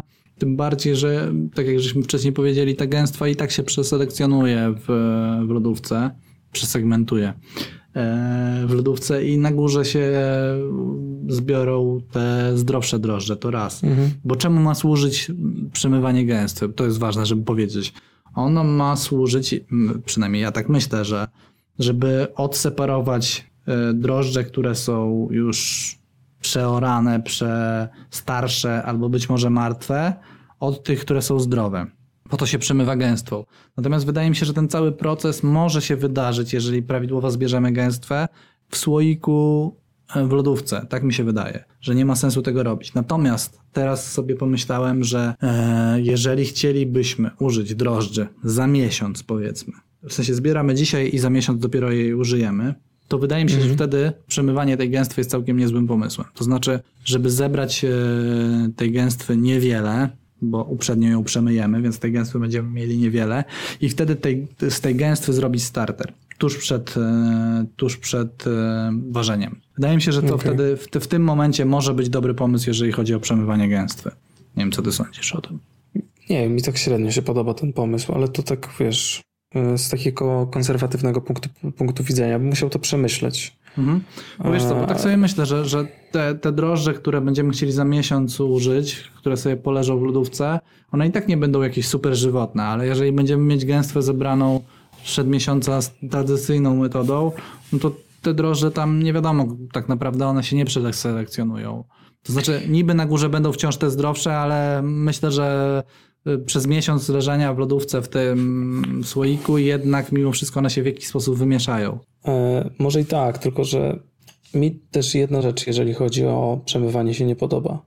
E, ja, mi się nie podoba to, że tam będzie się zmieniało ciśnienie osmotyczne, e, czyli stęże, czyli różnica stężeń e, pewnych substancji w, w środku komórki i hmm. na zewnątrz komórki drożdżowej. I teraz y, ja uważam, że, to, że, że te komórki powinny być przyzwyczajone do ciśnienia takiego, jakie daje albo piwo, albo brzeczka. I teraz jak ty wlewasz wodę, to, ty, to one stoją sobie w, w innym środowisku niż stały do tej pory. Nie? I potem nagle je zadajesz do środowiska, w który, jeszcze innego. Znaczy, ja nie jestem mikrobiologiem, więc ja nie wiem, na ile ja mam rację, ale. Um, Znowu nie jest mikrobiologiem. No nie jestem, no. No nie, no ale nie musisz tego mówić, bo jesteś ekspertem tutaj w tym, wiesz, w tym podcaście i nie możesz tak mówić, nie jestem, nie wiem, bo nie jestem mikrobiologiem. Wszystko wiesz, no. Nie jesteś mikrobiologiem, to prawda, ale wiesz, jesteś ekspertem. Tak, no więc takie wątpliwości właśnie miałbym co do tego. Hmm. Poza tym y, przy tym przemywaniu to też y, musisz pamiętać o tym, że one tak czy inaczej będą obumierać. Czy będą przemyte, czy nie będą przemyte, to i tak przez ten, przez ten miesiąc część komórek obumrze. I, no i rzeczywiście tutaj rozwiązaniem byłby, rozwiązaniem byłby ten starter. Ale, naj, ale czy ty przeprowadzisz to przemywanie czysto? Czy zrobisz to w sposób yy, sterylny? Tutaj jest, wiesz, tu jest dużo ale w tym scenariuszu. Okej, okay, czyli właściwie zmierzamy do tego, że nie polecamy przemywania gęstwych, głównie ze względu na to, na te wszystkie ciśnienia osmotyczne, o których żeś wspomniał, ale też e, ze względu na to, tak, nie, tak. No główny powód. Wiesz, nie, nie, nie. Masz rację, że główny powód to jest e, sterylność procesu.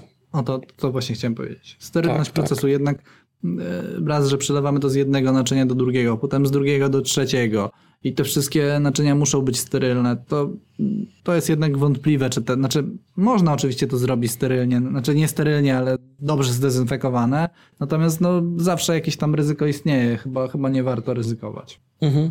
Najlepiej po prostu używać takiej gęstwy e, świeżej. do 7 dni, świeżej i, i robić to według ustalonego, ważyć te piwa e, według ustalonego harmonogramu, czyli od najsłabszych do najmocniejszych. I zadawać do coraz mocniejszych piw tą gęstwę, a nie wiesz, znaczy, no, Nie, no masz rację. Przesadzam teraz w tym Nie, no momencie, bo generalnie można... dobra praktyka jest taka, żeby zrobić coraz mocniejsze piwo na tej samej gęstwie, a nie na odwrót. To jak najbardziej tak. tak, tak. Dobrze, czyli właściwie y, możemy kończyć i podsumuję, po, podsumujemy ten y, odcinek w ten sposób. Róbcie startery, zbierajcie gęstwę, zadawajcie świeżą gęstwę i róbcie dobre piwo. Tak, no i używajcie drożdży płynnych, Tak. bo są fajniejsze.